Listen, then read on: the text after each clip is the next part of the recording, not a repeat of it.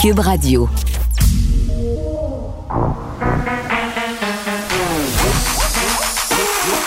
Elle a une opinion sur tous les sujets.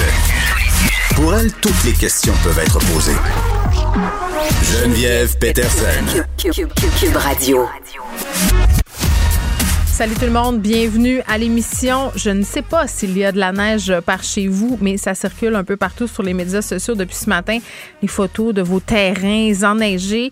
Et là, pour une fois à Montréal, on hein, n'en a pas, hein, puis on n'en aura pas avant un petit bout.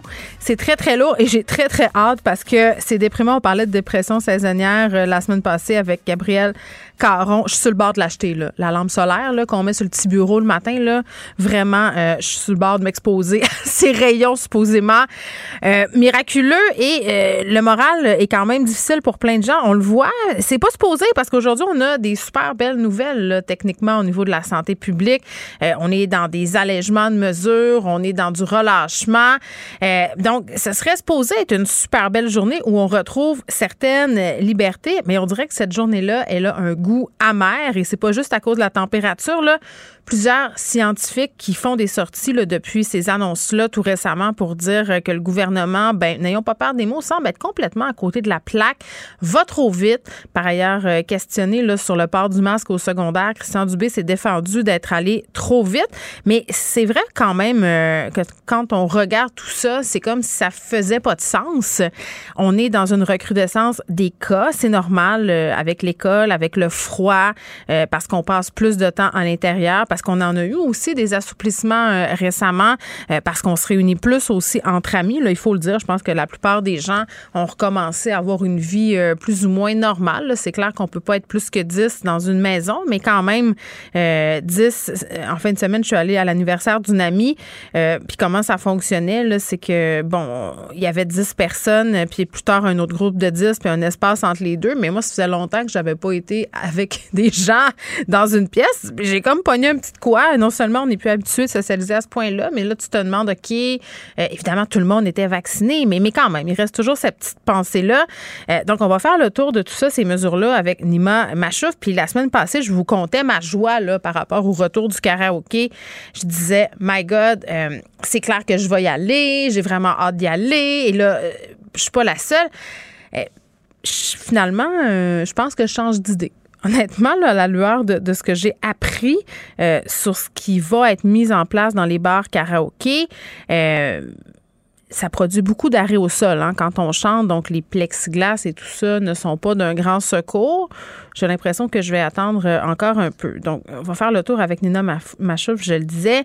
Euh, retour aussi en présentiel au travail. Là, les employeurs euh, qui peuvent techniquement exiger le retour au travail des personnes en présentiel. on sait qu'au niveau de la fonction publique à Québec, ça brasse pas mal. Le syndicat qui dit Hey, là, vous nous rappelez au travail, c'est pourquoi? Est-ce qu'il y a une raison cachée? Est-ce que c'est parce que vous voulez que les commerces au centre-ville de Québec revivent? Bon, je pense que ça doit être un peu plus compliqué que ça, mais quand même, euh, c'est un argument qui tient euh, la route un peu, de dire euh, est-ce que ramener les gens au travail, là, je donne l'exemple de Québec, mais à Montréal, il faut être allé au centre-ville récemment pour se rendre compte à quel point c'est moribond. Il Il se passe pas grand-chose. Il se passe pas grand-chose parce que personne dans les bureaux. Donc, clairement, si on rappelle des gens à l'ouvrage en présentiel pour la vitalité économique d'un secteur comme un centre-ville, ça va faire du bien. Mais pendant la pandémie, il y a plusieurs gens qui se sont réorganisés, plusieurs entreprises aussi qui ont dit adieu à leur bureau, qui se sont mis à penser le travail autrement. Donc, d'après moi, il va y avoir toute une période de transition, une période tampon où on va devoir un peu euh, euh, bon évaluer ce sera quoi la suite, le nouveau normal, comme disait euh, François Legault. Et on se questionne aussi, c'est rendu où la vaccination des enfants, là, parce qu'on sait qu'aux États-Unis, ça, ça y va. Ici, on souhaitait vacciner les enfants avant Noël. Est-ce qu'on sera quand même capable d'atteindre cet objectif-là? Là, moi, je ne sais pas si je serai à l'aise d'amener des enfants non vaccinés, par exemple, visiter des grands-parents qui sont plus vulnérables des gens euh, qui sont immunodéprimés, clairement, clairement non. C'est, sûr que non, mais ça pose beaucoup de questions. Euh, et je peux vous dire qu'avec le non-port du masque au secondaire, on est une méchante gang à avoir hâte d'avoir plus de développement sur la vaccination des enfants du primaire. Je pense que c'est ce qui a fait sursauter le procureur de la Couronne. Nicole Gibault. J'en ai un ras-le-bol de ces gens-là. À mon sens, c'est de l'intimidation. Geneviève Peterson. C'est ça. Puis s'il sauve en marchette, on aura le temps de le rattraper. La rencontre. Ouais, mais toi, comme juge, est-ce que c'est le juge qui décide ça? Com- Comment ça marche? Oui, oui, oui, oui, oui, oui, oui, oui. C'est le juge. La rencontre Gibault-Peterson. Salut, Nicole. Bonjour, Geneviève. Bon, on a beaucoup de sujets euh, dont il faut parler aujourd'hui ensemble. Commençons par ce procès là, qui, évidemment, euh, est au centre de l'attention depuis que c'est commencé. La petite fille de Granby. Euh, là, on est avec le témoignage de la belle-mère. Oui. Et on fait un- une petite récapitulation. Je pense que c'est important. D'abord, premièrement, ce procès-là, c'est sûr qu'il est très médiatisé Mhm. euh, et qu'on comprend pourquoi. Et euh, la couronne avait débuté dans ce procès-là, on s'en souvient, avec une déclaration d'ouverture, c'est-à-dire qu'on donnait le plan de match, on disait voici notre preuve pour le meurtre au deuxième degré et séquestration. Notre preuve va s'étaler de cette façon-ci. Mm. Euh, et on répète que ça s'est ça s'est passé assez rondement parce que bon ça, ça a bien été dans le dans l'ensemble ah, bien été en ce sens que ça roule là. Oui, oui. Euh, et la couronne a euh, terminé sa preuve la semaine dernière en déclarant la preuve close. Phrase extrêmement importante dans un procès criminel. Couronne déclare sa preuve close, donc euh, on passe à la défense. La défense, jamais l'accusé, jamais, au grand jamais, peut être forcé à témoigner. Ça découle de la- du principe de la présomption d'innocence et ça découle évidemment du droit au silence. De, tout ça fait un tout. Et euh, alors, on peut pas forcer un accusé. On peut présenter des témoins en défense, tous les témoins qu'on veut présenter en défense, mais on n'a jamais, euh, on est incapable de forcer l'accusé. Ça, c'est un choix. C'est un choix que l'avocat prend. Normalement, si l'accusé se représente seul, c'est l'accusé, mais, mais c'est quand même l'accusé qui doit euh, prendre cette décision-là, bien informé, bien éclairé, bien mûri, bien réfléchi, par évidemment avec l'assistance de ses procureurs. Ça, c'est certain. Euh, Il n'y a pas personne qui prend de décision à l'aveuglette là, dans des dossiers comme ça. Si on retient les services d'un avocat, c'est parce qu'on veut être informé. Alors, le choix a été fait, de toute évidence. Euh, quand? On le sait pas, c'est pas important. Euh, le choix a été fait parce qu'il faut jamais oublier que euh, ils ont- quand même eu toute la, la, la divulgation, la preuve de la couronne a été faite. Donc elle, ils ont annoncé qu'elle va témoigner et elle témoigne depuis ce matin. Et ce qui est particulier, c'est qu'on a fait également une déclaration d'ouverture. La défense a fait une déclaration d'ouverture. Il y a des fois qu'on les on les voit pas, il y a des fois que oui. Euh, c'est toujours intéressant parce que c'est des plans, hein, j'appelle ça des plans de match. Là. Oui. On voit le plan de la couronne par une déclaration d'ouverture, comment on veut procéder et avec qui et de quelle façon. Et on voit également le plan de la défense en ce moment-là, comment on veut procéder. D'emblée, quand on fait une déclaration, on, on fait des propositions. Alors, l'avocat, je cite l'avocat de la, de la défense, et c'est comme ça que les journalistes le rapportent, l'accusé nie catégoriquement avoir causé intentionnellement la mort, même si certains gestes ont été posés, euh, mais dans un tout autre but. Donc, on comprend que c'est une phrase clé. Ensuite, il ajoute que la, euh, la personne qui est accusée, la belle-mère, euh, selon la défense, évidemment, est la seule qui, a, qui détient la clé et la version complète de ce qui est arrivé. Alors, il pose des questions, il demande au jury d'être très, de faire attention à cinq questions fondamentales. Par rapport, évidemment, toujours au ruban adhésif, là. Parce qu'on on, on a compris qu'on parle du ruban adhé- adhésif qui avait enroulé la jeune fille. Alors, les, les questions sont où le ruban a été apposé, qui les a apposés, quand on a posé le ruban adhésif, de quelle façon le ruban adhésif a été mis et dans quel but. Alors, elle, elle témoigne également, ça c'est la déclaration d'ouverture de, de la couronne, donc on va y arriver. Là. Nécessairement, on va comprendre que pendant qu'il sa preuve en défense, il y a des témoins qui vont venir répondre à ces questions-là, que ce soit euh, l'accusé ou d'autres témoins, mais peu importe parce qu'il y aurait d'autres témoins. Euh, alors, on va y aller de façon chronologique, j'imagine, parce que là, on a commencé à parler des événements, euh, mais de la veille, du 28 au 29 novembre là, en question. Là. Euh, et et c'est important de situer le tout. Mais je fais une parenthèse parce qu'un procès au criminel, peu criminel, peu importe le procès. C'est une recherche de vérité. C'est la recherche de la vérité. Alors, on a 14 personnes, évidemment, il va en rester 12 au final pour les jurés. Euh, mais il y a, y, a, y a, toutes ces personnes-là en qui on a extrêmement confiance. On leur remet la preuve sur les faits.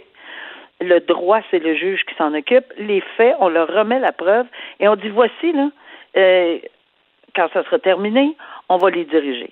Mais c'est important que ça soit bien compris. C'est important de comprendre l'avant, le pendant. Euh, de ce qui est arrivé pendant les journées cruciales. Son témoignage euh, va révéler certaines choses. Et il y a eu également des témoignages de, de, dans la preuve de la couronne. Alors, c'est un ensemble, mais c'est sa version. Alors, c'est ce qu'on appelle l'envers de la médaille. Alors, ça, euh, on l'écoute. Pour le moment, on écoute. On ne qualifie pas, on ne dit pas si c'est bien, si c'est pas bien. On, on écoute. Ça fait partie du processus, exactement. Ça fait partie du processus et on écoute tout ça. Puis elle décrit une, une enfant problématique avec des comportements. Euh, elle fait le, elle brosse le tableau là, de, de, de, de, comment était la petite fille euh, et la journée avant et précédemment, etc. Donc, on donne, on donne vraiment le portrait familial un peu là, de, mm. de l'enfant. Bon, évidemment, euh, tu continues à suivre ça pour nous. Oui. Vaccination obligatoire des travailleurs de la santé. Le Québec a reculé, là, tout le monde euh, s'en rappelle, bien évidemment.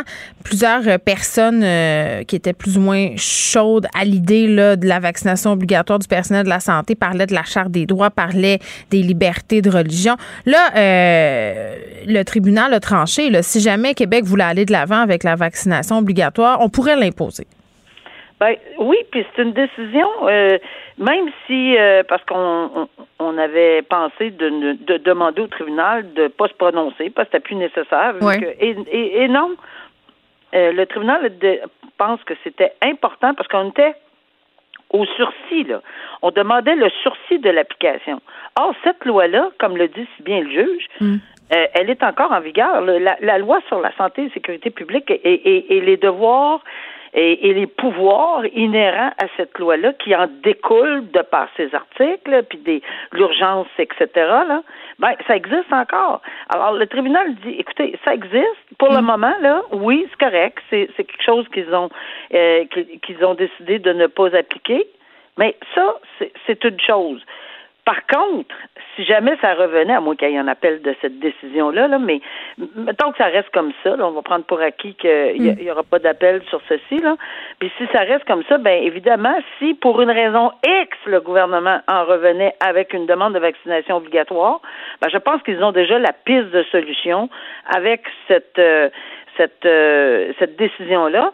Et je pense que il y a des messages qu'il faut entendre parce que on ne peut pas nécessairement s'immiscer comme juge dans un débat, mais je pense que le message est assez clair. Écoutez, mm. venez pas dire à la cour, et ça on le répète ensemble depuis longtemps, venez pas dire à la cour vos droits, vos libertés, puis moi j'aime pas ça. Tu vois, ça c'est intéressant, euh, Nicole, parce que dans sa décision, euh, quand même, là, le juge parle des déclarations des travailleurs de la santé là, qui ont témoigné, ils ont fourni des déclarations sur les raisons qui les poussaient à refuser la vaccination, sauf cinq, cinq travailleurs là, qui ont donné des précisions.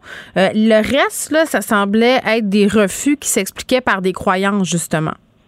Oui, puis délicatement, mais fermement, puis c'est mhm. comme ça que la Cour supérieure a rendu sa décision, ben on dit, écoutez, là, le refus d'être vacciné puis le droit à l'inviolabilité de la personne, etc. Là, ben euh, regardez là, il y a des, y a, pour le moment là, il y a une loi sur la santé et sécurité euh, publique et un décret. Il n'y a rien qui est invalidé à ce, à ce stage-ci. Je, sur, je sursois à rien parce que j'ai rien devant moi qui est assez tangible comme preuve avec des non, c'est ma décision, puis j'ai le droit, puis etc. Véhiculé là sans appuyer juridiquement.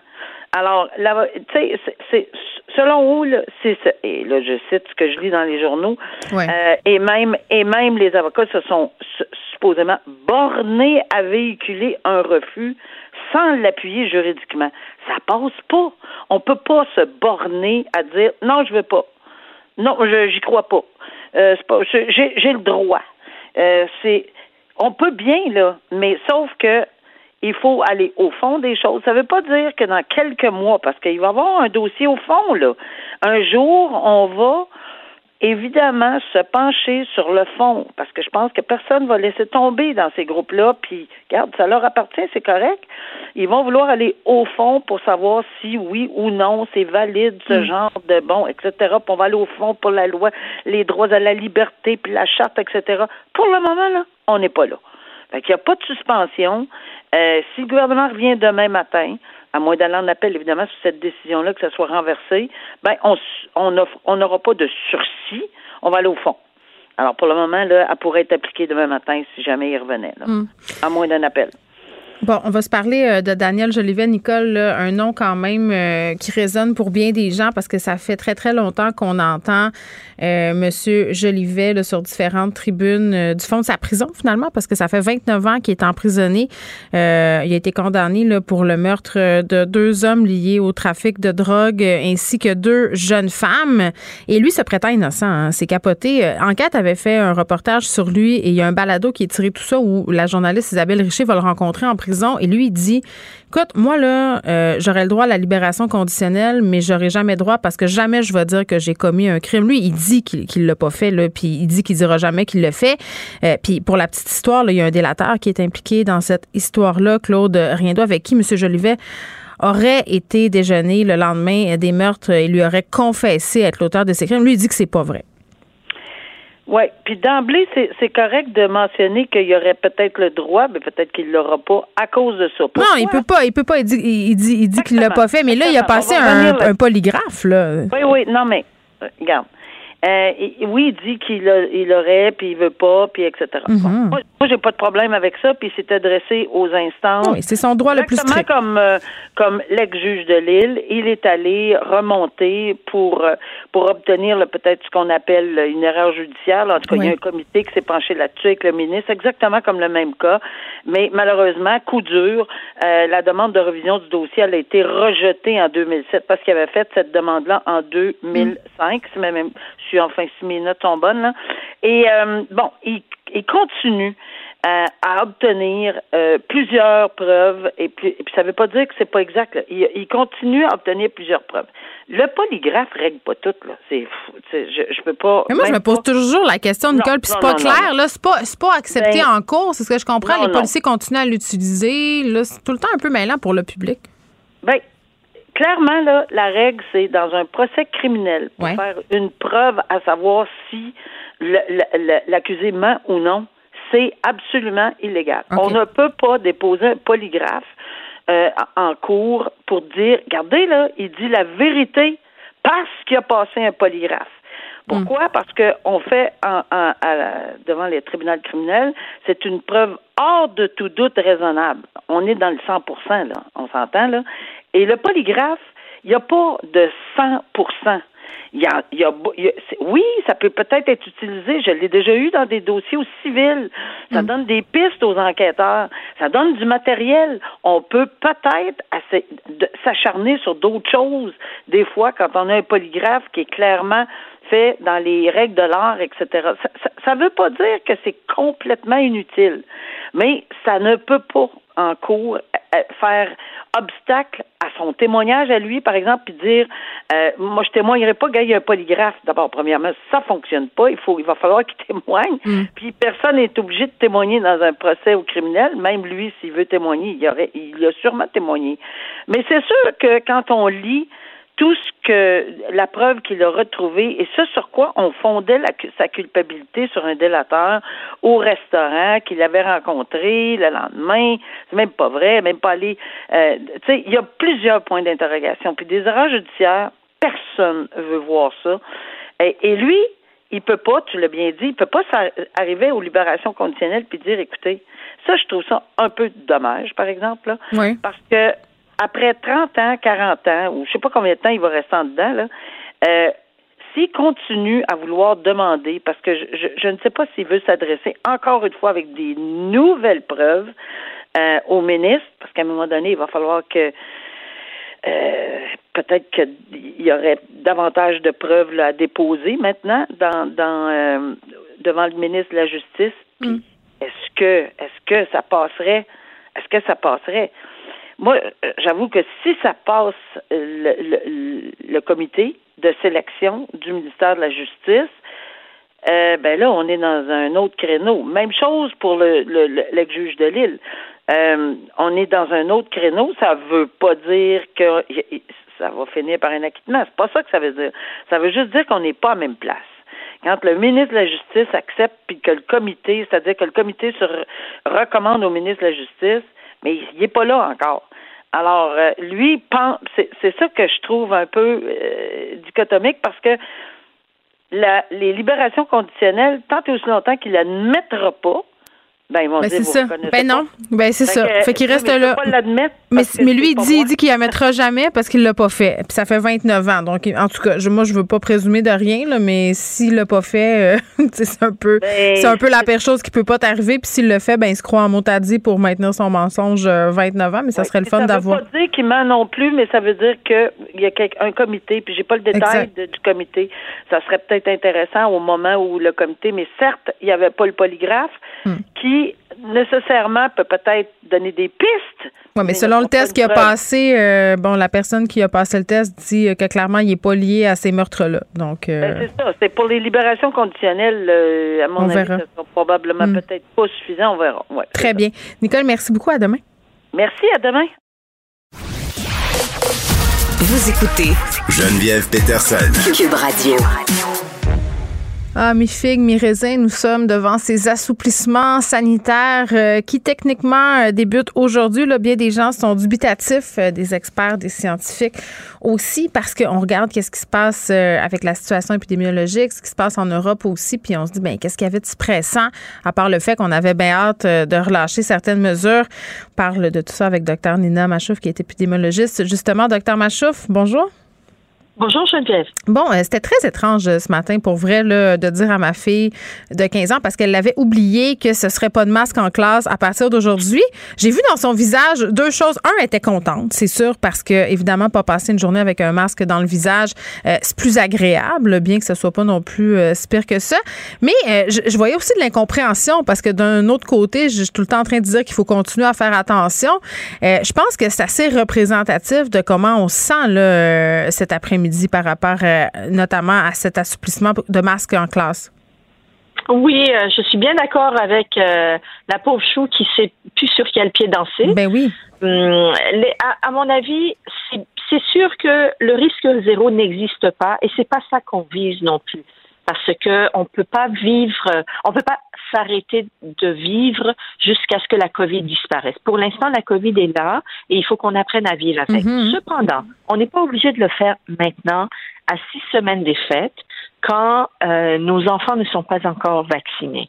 C'est juste le timing qui est pas du tout bien choisi et on a l'impression qu'on est en train de répéter la même erreur que l'année passée. Ben oui, parce que l'année passée, euh, on se rappelle ce qui s'est passé avec Noël, là, grosse douche froide par rapport à ce qui nous avait été annoncé versus euh, ce qui s'est passé. Puis je pensais que la CAQ dans, dans, dans, dans le réel, pardon, voudrait pas refaire la même erreur. Là, je dis pas que c'est ça qui va se passer, mais la vaccination des enfants, ça c'est une chose. Pas encore vacciné, la montée des cas, on est dans une quatrième vague. Euh, ce qui se passe aussi en Europe, là, je regardais tantôt différents médias qui disaient que la France excluait pas de se reconfiner à nouveau là, par rapport à une cinquième vague. Euh, donc, euh, ici, là, euh, mettons, faisons pas un scénario catastrophe, mais faisons un scénario réaliste. Qu'est-ce qui va se passer dans deux, trois semaines, vous pensez? Même Dr. Arruda a dit qu'on s'attend à voir une augmentation des cas hum? ici avec Mais ça, on, va forcément avoir une montée des cas avec, avec le avec l'assouplissement des mesures hum. Et euh, vous avez dit en Europe, ça a recommencé à partir.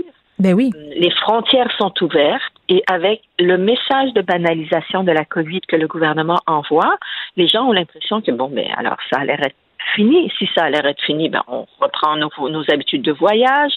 Euh, et pourtant, dans le monde, ça va pas bien. Ici au Québec, on va très bien, on est fortement vaccinés.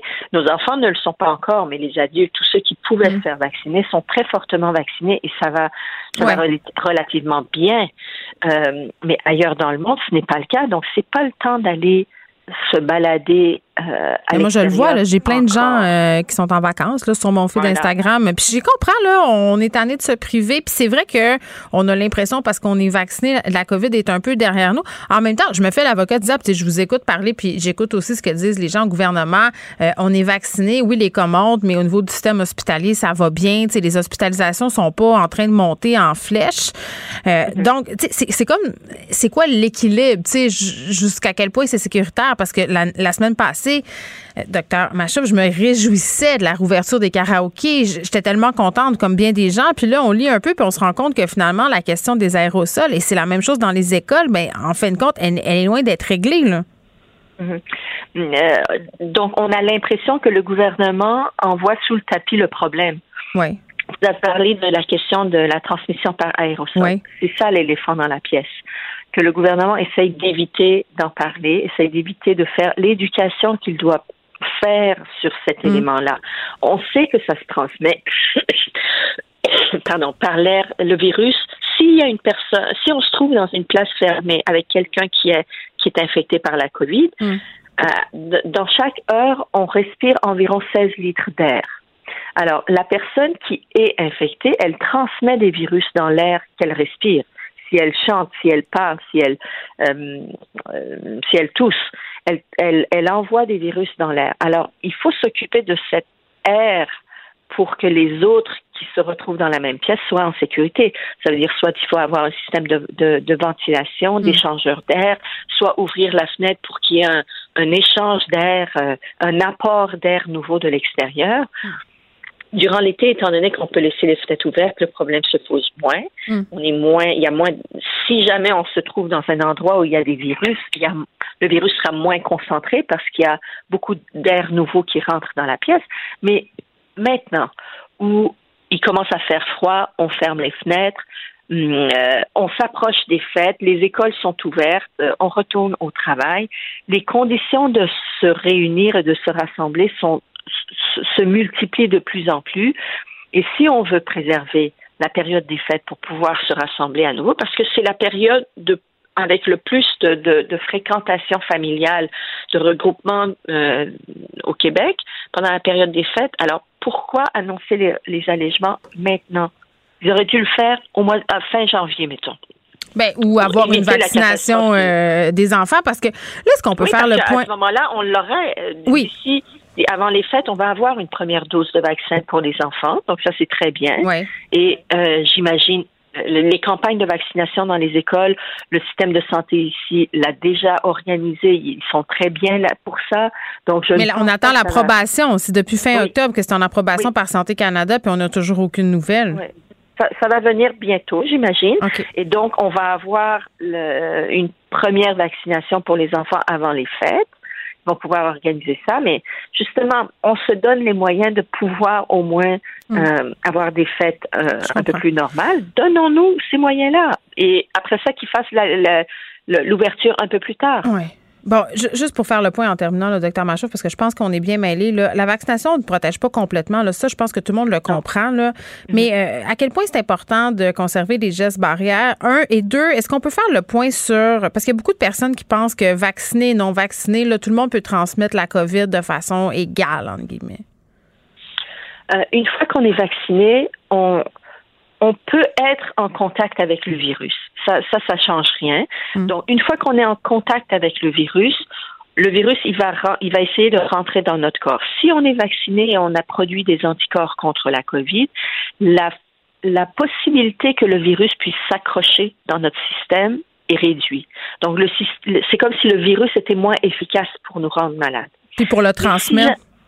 Et si jamais ils, se, ils arrivent à s'accrocher à nos cellules et se multiplier, étant donné qu'on a des anticorps, on va, on va réduire la charge virale, la quantité de virus, de bébés virus que chacun des virus va pouvoir faire dans notre corps. Donc, on va avoir des virus à transmettre si on tombe malade, mais ça sera probablement moins que les personnes qui ne sont pas vaccinées. À moins, à moins que certaines personnes, même si elles sont vaccinées, elles ne produisent pas d'anticorps.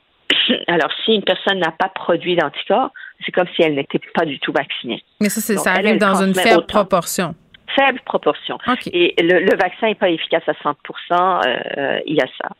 Oui, bon, mais euh, on comprend là, que bon an, mal an, euh, les avantages de se faire vacciner sont là quand même. Euh, garder peut-être. De les- loin supérieur Oui. à ne pas se faire vacciner. Oui, oui, puis on, on essaie de garder euh, la distanciation, je pense, parce que la question des aérosols, vous avez raison de le souligner, c'est l'éléphant blanc dans la pièce. On continue à se protéger à ce niveau-là. Docteur Machouf, merci Donc, beaucoup. si jamais vous vous réunissez pendant Oui. les fêtes, ouvrez les fenêtres. Oh mon Dieu, il va faire froid. de temps en temps. De temps en temps, Oui. ouvrez les fenêtres. Il va faire un peu plus froid, mais au moins vous serez en sécurité. Allumez la fan de votre euh, cuisinière. Ah oui, la fan? Puis Oui, les ben échangeurs oui, d'air, c'est-tu bon?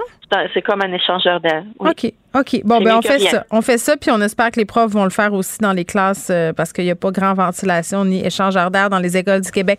Docteur Machouf, merci beaucoup de nous avoir euh, parlé, docteur Machouf, qui est épidémiologiste.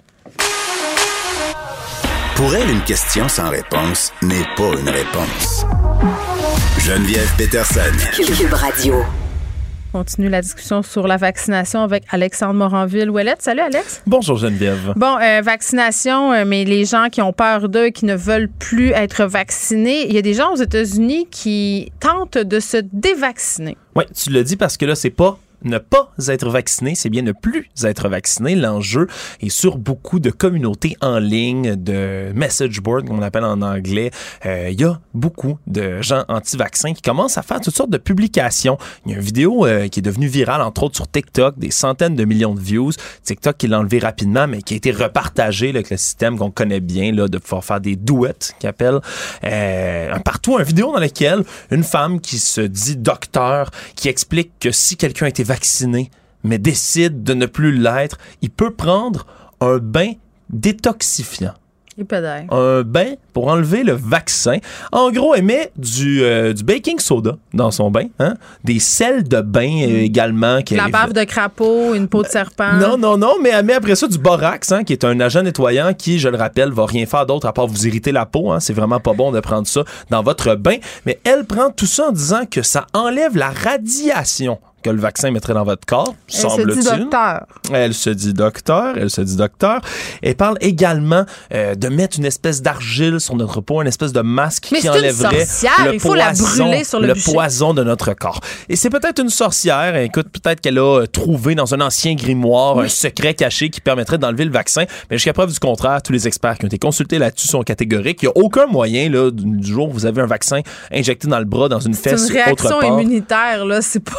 C'est une réaction immunitaire. Ça va se produire dans votre corps, puis il n'y a pas moyen d'enlever le vaccin. Et tout ça, pourquoi il y a des gens tout d'un coup qui veulent l'enlever? Ouais. Eh bien, il y a une bonne nouvelle qui est sous-jacente à ça. C'est qu'aux États-Unis, entre autres, c'est de là que viennent la plupart de ces publications-là, ben, les mandats vaccinaux qui ont été imposés par Joe Biden et par certaines entreprises privées forcent de plus en plus de personnes à aller se faire vacciner contre leur gré, même Ah, si ce donc- sont des anti-vaccins convaincus. Fait qui sont qu'ils le font, puis ils veulent faire incognito euh, l'annulation de leur vaccin. ben, ils se font vacciner, comme ça, ils ont leur passeport vaccinal ou ils ont leur preuve vaccinale qui leur Ouais. permet de reprendre leur emploi. hein. Il y en a pour beaucoup que leur seule source de revenus va être bloquée s'ils vont pas se faire vacciner. Ces gens-là, donc, plient éventuellement, se font vacciner, mais se disent Oh mon Dieu, si le vaccin reste dans mon système, je vais mourir ou je vais euh, être empoisonné. C'est cette, euh, cette femme-là, là, elle explique également là, qu'il y aurait des moyens d'enlever dans le corps les nanotechnologies avec le borax dont elle voulait mettre dans votre bain, les nanotechnologies, les si nanorobots. une cuillère à soupe de vinaigre de cidre aussi, euh, tu peux te transformer en étoile. Exactement, exactement. Mais c'est vraiment des, euh,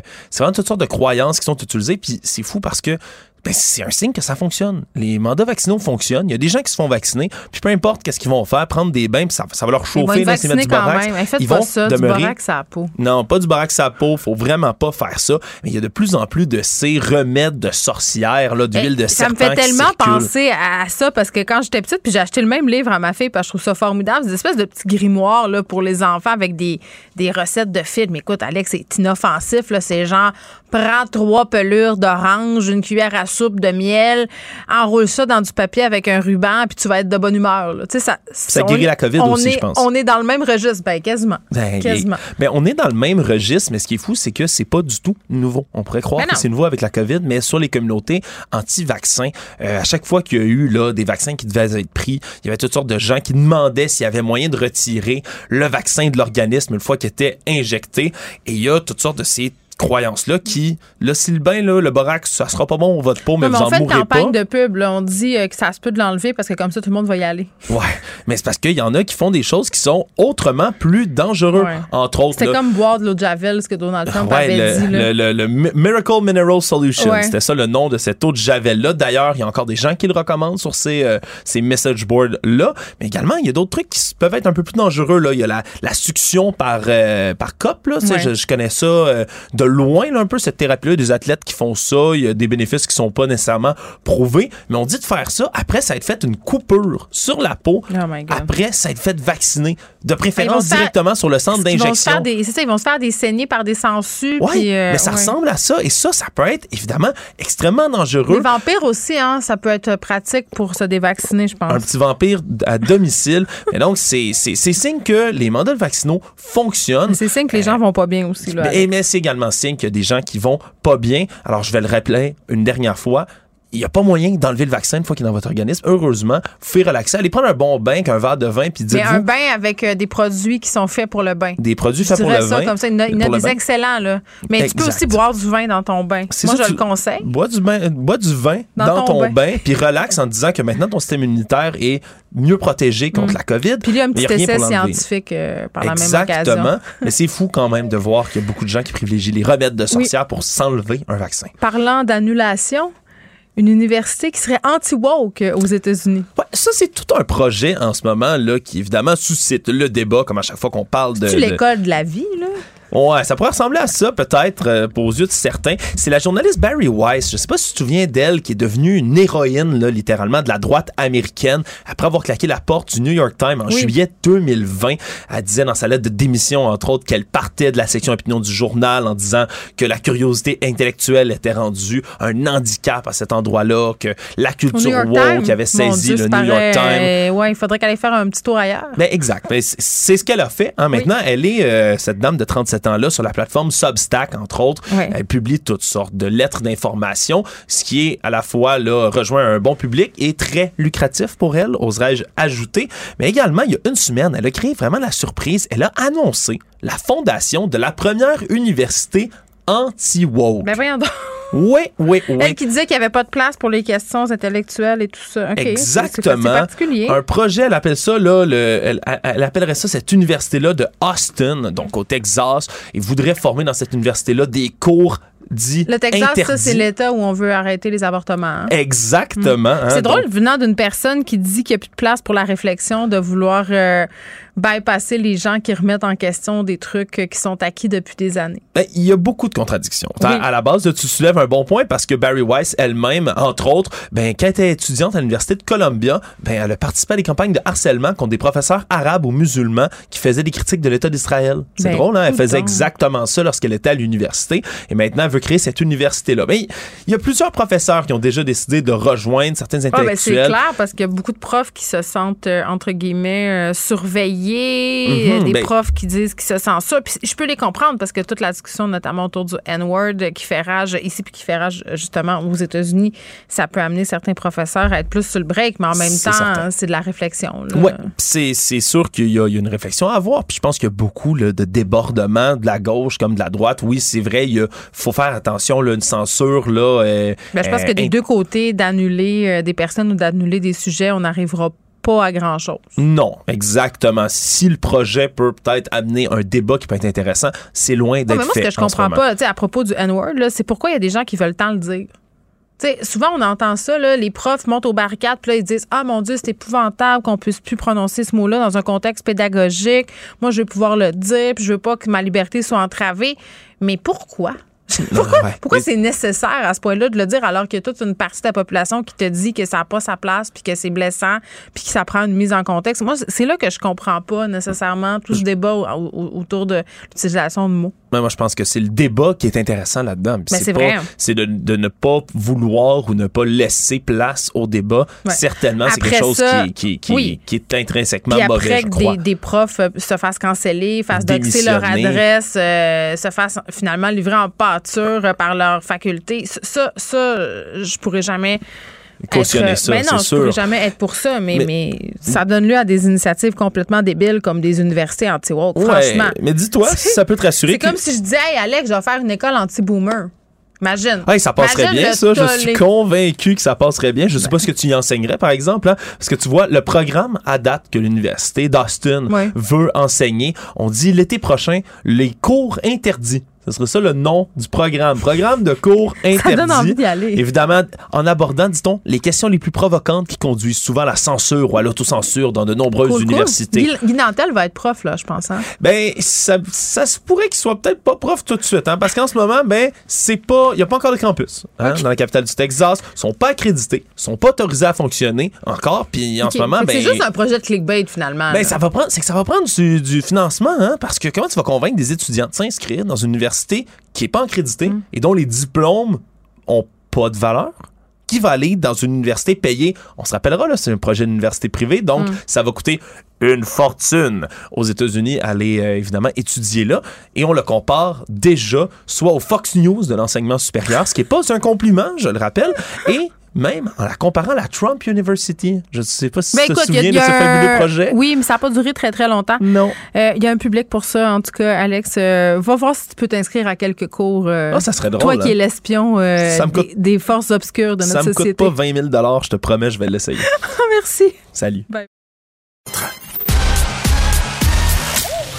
Geneviève Peterson. Elle réécrit le scénario de l'actualité tous les jours. Vous écoutez Geneviève Peterson. Cube Radio.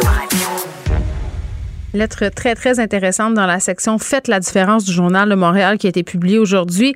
On parle de l'arrivée des immigrants et du fait aussi qu'on voit trop souvent l'immigration comme, euh, bon, une façon, entre guillemets, facile d'avoir accès à des travailleurs. Dans la tête de bien des gens, immigrants égale travailleurs. On voit pas ces personnes-là nécessairement dans leur entièreté. Ce sont des personnes, des personnes avec un passé qui viennent s'installer euh, dans notre pays pour vivre euh, une autre vie. Est-ce qu'on les accompagne adéquatement? On parle avec Yannick Fouda, qui est signataire de la lettre, est psychoéducateur. Monsieur Fouda, bonjour.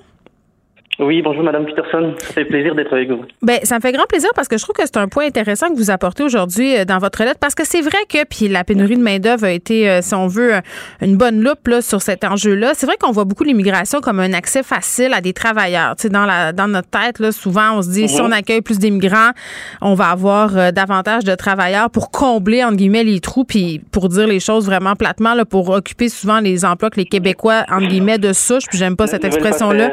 Oui, veulent pas faire. C'est terrible de dire ça. Je me sens tellement mal, mais, mais c'est vrai que c'est ça l'idée qu'on a. Et vous, vous dites, on Oui. se trompe, là. Bah, en fait, je dis pas qu'on se trompe parce que il faut quand même reconnaître que euh, y a des, des, des- comment je veux dire ça, des pays ailleurs qui n'arrivent pas à, à offrir suffisamment d'emplois à des personnes. Donc, il y a des personnes qui sont volontaires, qui veulent venir ici pour travailler. Donc, ça c'est très bien. Je pense que c'est un bon échange de services, un peu, hein, si je peux, je peux le dire, entre le Québec et euh, ces autres pays-là Ouais. qui n'ont pas suffisamment de travail pour offrir la main d'œuvre.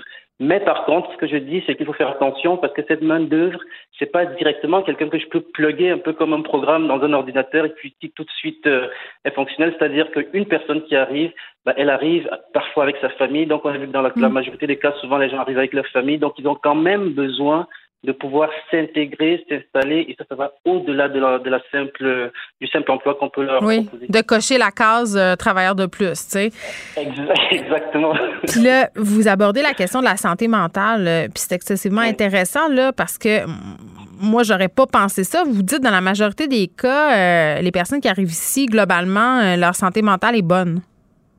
Non, en fait, oui, et ça c'est très, euh, c'est suffisamment documenté là même par euh, Santé Canada. Donc il y a plusieurs Oui. études qui ont été faites dessus.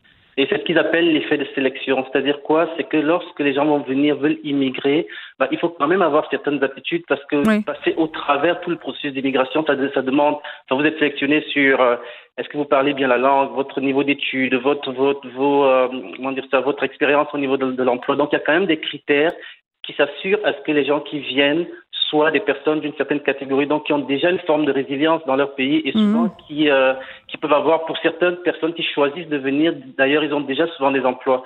Alors, on a aussi ceux qui viennent en tant que réfugiés là, parce que bon, il y a des, ça va mal dans leur pays, donc Mhm. ils quittent et puis euh, ils viennent. Et la troisième catégorie, souvent qu'on qu'on a, ce sont les regroupements fa- familiaux. Donc, quand les gens arrivent, ce qu'on voit quand même, c'est que la majorité des cas, quand on fait des études, ils ont une meilleure santé que la population locale à cause de cet effet de sélection. C'est ça. Mais que ça s'est perdu assez rapidement dans au bout des cinq premières années. C'est comme une petite lune de miel, c'est ce que je comprends. voilà, exactement. Mais ça s'explique, c'est-à-dire ça s'explique très bien par le fait que arriver dans un pays, je sais pas, vous êtes déjà sûrement allé en voyage. Donc imaginez euh, quand vous partez en voyage, là vous, vous, vous allez réserver votre billet d'avion, vous allez réserver votre hôtel, vous allez faire votre itinéraire, vous allez vraiment vous assurer quand même qu'il y a le moins d'éléments imprévisible possible pour que vous puissiez profiter de votre voyage. Alors, si maintenant je vous dis, ben, allez vous installer dans notre pays, donc vous arrivez, vous avez bien fait vos devoirs, mais la réalité sur place n'est pas la même. Peut-être le quartier dans lequel vous atterrissez, vous pas, vous ne pouviez pas vraiment planifier ben, qui seraient vos voisins autres. Euh, l'école dans laquelle vos enfants vont, vont, aller, c'est euh, une école. Euh, il faut que vous appreniez en fait les, les façons de faire de ce pays-là, les, les, les, programmes éducatifs. En tout cas, bref, il y a tellement de choses que vous avez à apprendre et à faire qui ne sont pas tout ce qui, qui viennent vous stresser. Et l'autre chose qu'on voit aussi, c'est que euh, c'est souvent le, moment là où quand vous traversez des défis importants dans la vie, vous avez besoin de soutien en fait au niveau du réseau social. Et quand les gens arrivent ici, c'est là où ils ont le moins de réseaux sociaux parce que leur réseau social est resté à l'extérieur du pays. Donc, du coup, je me retrouve à une situation où je dois affronter beaucoup de défis, soit rechercher un emploi, trouver un logement, euh, m'occuper de mes enfants qui vont à l'école, trouver une garderie, en tout cas, bref, tous les, les, défis auxquels un parent normal est déjà confronté. Hein.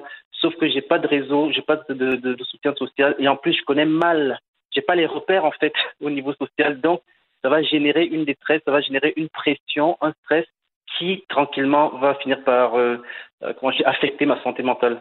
Mais c'est pas la première fois qu'on entend ça, là, entre guillemets, ce qui est vendu versus euh, ce que les gens de l'immigration trouvent à l'arrivée. Plusieurs euh, personnes à qui j'ai parlé parlent du manque de soutien, tu sais, parce que quand ce que je comprends, puis corrigez-moi si je me trompe, M. Fouda, mais c'est qu'au début c'est très très encadré, mais plus ça avance, plus ce filet-là, si on veut, ben, se relâche entre guillemets, parce qu'on on se dit bon ben ces gens-là s'autonomisent et tout ça, et c'est là peut-être que les problèmes arrivent. Oui, en fait, c'est très encadré, mais c'est très encadré sur certains points. Et là, qu'est-ce qui euh, manque et, ça, et là, vous aviez raison de dire au début que lorsqu'on perçoit euh, les nouveaux arrivants comme des travailleurs, donc qui viennent occuper des emplois qu'on ne veut pas faire, bah, l'intégration va être pensée par rapport à ça. Dans l'intégration, les programmes d'intervention, vous allez voir, on va mettre l'accent sur la francisation, qui est un prérequis justement pour pouvoir bien s'intégrer au niveau du marché de l'emploi mm. québécois. Euh, on va mettre les ressources, beaucoup de ressources au niveau de l'employabilité, donc la recherche d'emploi. Donc, même si j'ai été sélectionné comme travailleur qualifié, ça ne veut pas dire qu'en arrivant au Québec, il y a un emploi qui m'attend. Hmm. Je dois quand même encore passer à travers la validation de mon diplôme, à travers trouver un, un emploi. Des fois, les gens ne savent même pas que l'emploi qu'ils viennent faire ici, ben, ils ne pourront pas le faire tout simplement parce qu'il y a des autres professionnels, il y a des choses à pouvoir, des étapes à pouvoir traverser. Mais comment ça, ils ils savent pas ça? C'est ça que je comprends pas. Pourquoi on leur explique pas ça dans le processus? Parce que si moi, mettons, je dis n'importe quoi, là, si, je vais prendre l'exemple le plus cliché, là, je suis médecin dans mon pays, mm-hmm. puis je m'en viens ici. Euh, bon, probablement que je sais qu'il y aura des équivalences à aller chercher, mais il y a des situations comme mm-hmm. ça où je peux pas comprendre ni croire que réellement, là, personne leur dit. Bah, ce, qui, ce, qui est, euh, ce qui est certain, c'est que lorsqu'on va dans le site euh, du ministère et tout, il y a des, des, euh, des, choses qui sont déjà quand même expliquées, mais sauf que pour plusieurs métiers, c'est pas, c'est pas clairement euh, pas clair. ou alors, voilà, c'est pas clair ou c'est pas suffisamment diffusé. Donc moi, je vois, parce que je suis quand même dans un réseau, je travaille, travaille avec des, des organismes qui sont en immigration et tout. C'est ça. Souvent, les, les, les, les agents d'emploi euh, vont souvent euh, vous dire, lorsque vous les rencontrez, vont souvent vous dire qu'ils essuient un peu la colère et la déception des gens qui arrivent pensant, parce qu'ils avaient imaginé leur projet d'insertion professionnelle d'une certaine façon, mais lorsqu'ils arrivent ici, ils tombent un peu des nues. Ben oui. Savoir que, bah, ils peuvent pas faire ça, ils peuvent pas faire ça, ils peuvent pas faire ça. Voilà, justement, on va les diriger vers des emplois, justement, où on a besoin, euh, où des formations, on a besoin. Donc, et c'est sûr que là, il y a une certaine, comment je peux dire il y a une certaine amertume. Mais une désillusion aussi. Voilà, une désillusion, une désillusion qui va nécessairement avoir un impact sur la façon même dont ils vont s'intégrer ici euh, au, au, pays. Mais c'est sûr. Autre chose aussi qu'il faut, qu'il faut mentionner, c'est que même si j'arrive et que je sais que, supposons que j'étais ingénieur dans, je sais pas moi, dans mon pays, j'arrive mhm. ici, je sais qu'il y a des équivalences à, à, faire, ça prend quand même un certain temps pour faire tout ça. Or, si j'arrive avec une famille, je ne suis pas, j'ai pas, comment dire ça, j'ai pas. Vous n'avez pas l'argent pour le faire? Voilà, j'ai pas une caisse d'argent qui, euh, qui, qui, qui me permet de vivre pendant un an le temps de faire mes équivalences. Ça veut dire que tout de suite, il faut que j'aille sur le marché de l'emploi pour que je puisse subvenir aux besoins de ma famille, de ma famille et à mes propres besoins. Et là, je vais souvent prendre ben, l'emploi qui se présente. Il n'y a aucune euh, aide, aucune aide gouvernementale pour aider ces gens-là à transitionner pour pouvoir occuper des emplois. Non, non, parce qu'un des critères euh, pour pouvoir être sélectionné en tant que travailleur qualifié, c'est d'avoir suffisamment d'autonomie financière pour, pour, son installation. Donc le gouvernement n'offre pas une enveloppe budgétaire. Là, on vous dit pas, bah, tenez, vous avez un petit 25 000 pour pouvoir. Mais pour les équivalences, parce qu'après ça, on se plaint de la pénurie de médecins, de la pénurie d'infirmières. Si on faisait un petit calcul, là, je pense qu'on rentrerait dans notre argent. Je dis ça de même. Bah, bah voilà, donc effectivement. Donc du coup, ça veut dire que souvent ce que les gens font, c'est qu'ils arrivent, ils veulent bien repartir aux études, ils veulent bien faire ça, mm. mais mais il y a la euh, réalité. Ils sont, la réalité, c'est que bah, mm. il faut que tu travailles pour payer les factures et puis, bah, puis le coût du logement à Montréal, et, puis ah, l'école et, tout le.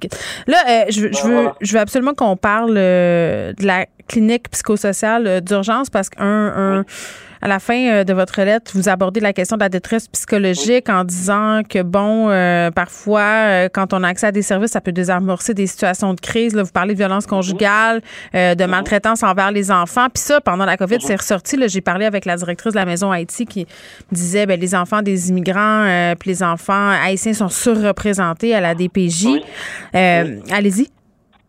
Bah, en fait, euh, par rapport à ça, il y a quelque chose. ce qu'on voit, par exemple, si on regarde sur au niveau de la communauté noire, on va voir qu'il y a une surreprésentation et il y a une surreprésentation, une surreprésentation sur certains aspects précis, c'est-à-dire que au niveau de ce qu'on appelle des méthodes éducatives déraisonnables. C'est ça. Ça veut dire quoi? Ça veut dire l'utilisation de la fessée, tout simplement, par exemple. Puis elle, elle me l'expliquait, la fille de la maison Haïti, qu'on faisait, il faisait des, des, séances où il expliquait aux parents que si on n'avait pas le droit, puis les parents ne le faisaient plus après. C'est juste que eux, c'est ça.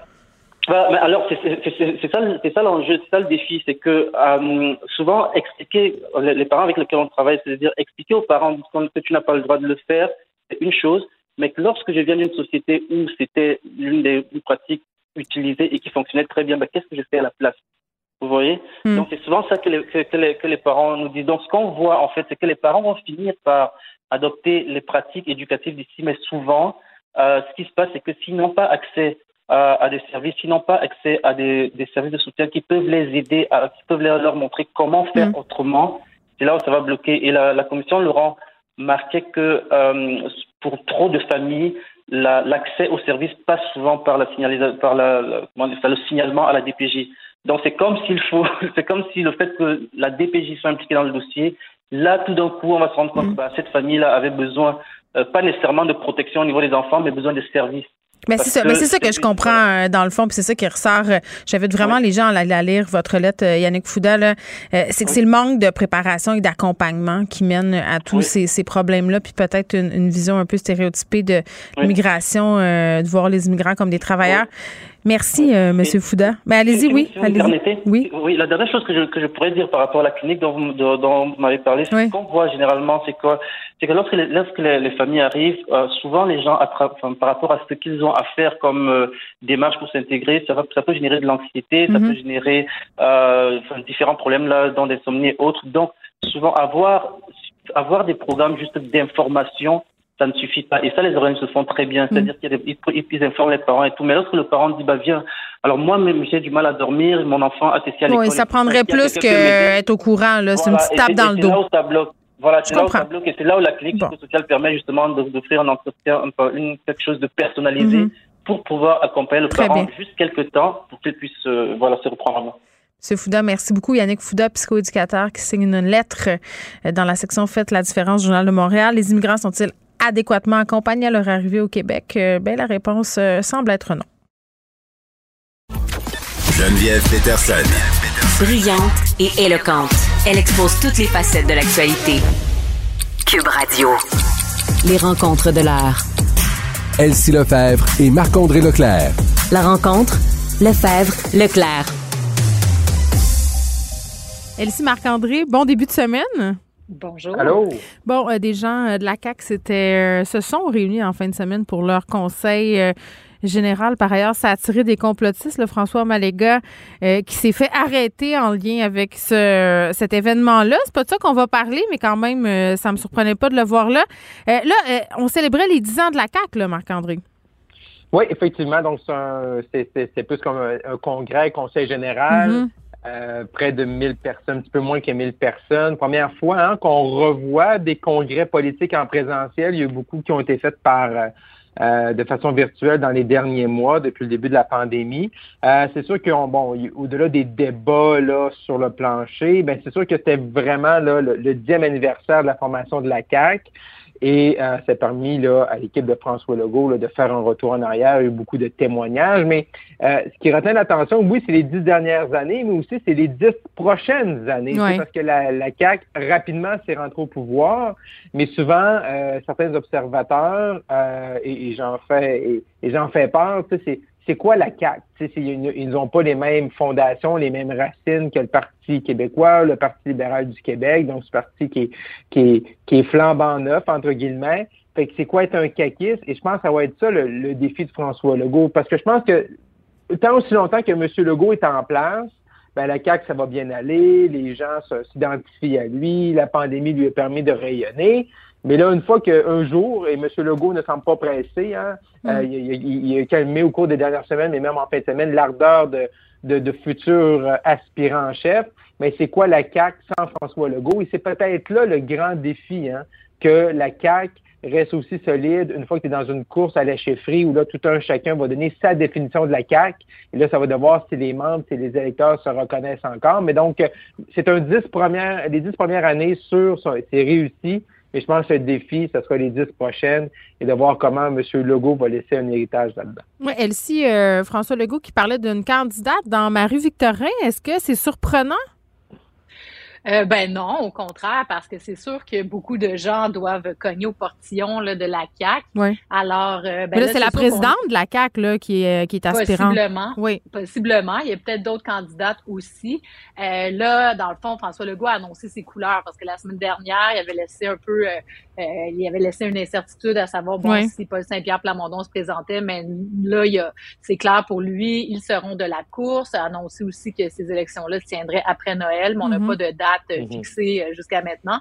Mais ce qui a retenu aussi mon attention, c'est vraiment le ton joyeux là, du premier ministre. Il a fait un discours, ah, il est sorti de ses lignes, a fait des blagues, a énuméré aussi des bons coups là, de, des membres de son équipe, euh, que ce soit des militants, mais aussi bon les ministres. Euh, il y a M. Dubé qui a eu droit à innovation pour son travail à titre de ministre de la Santé.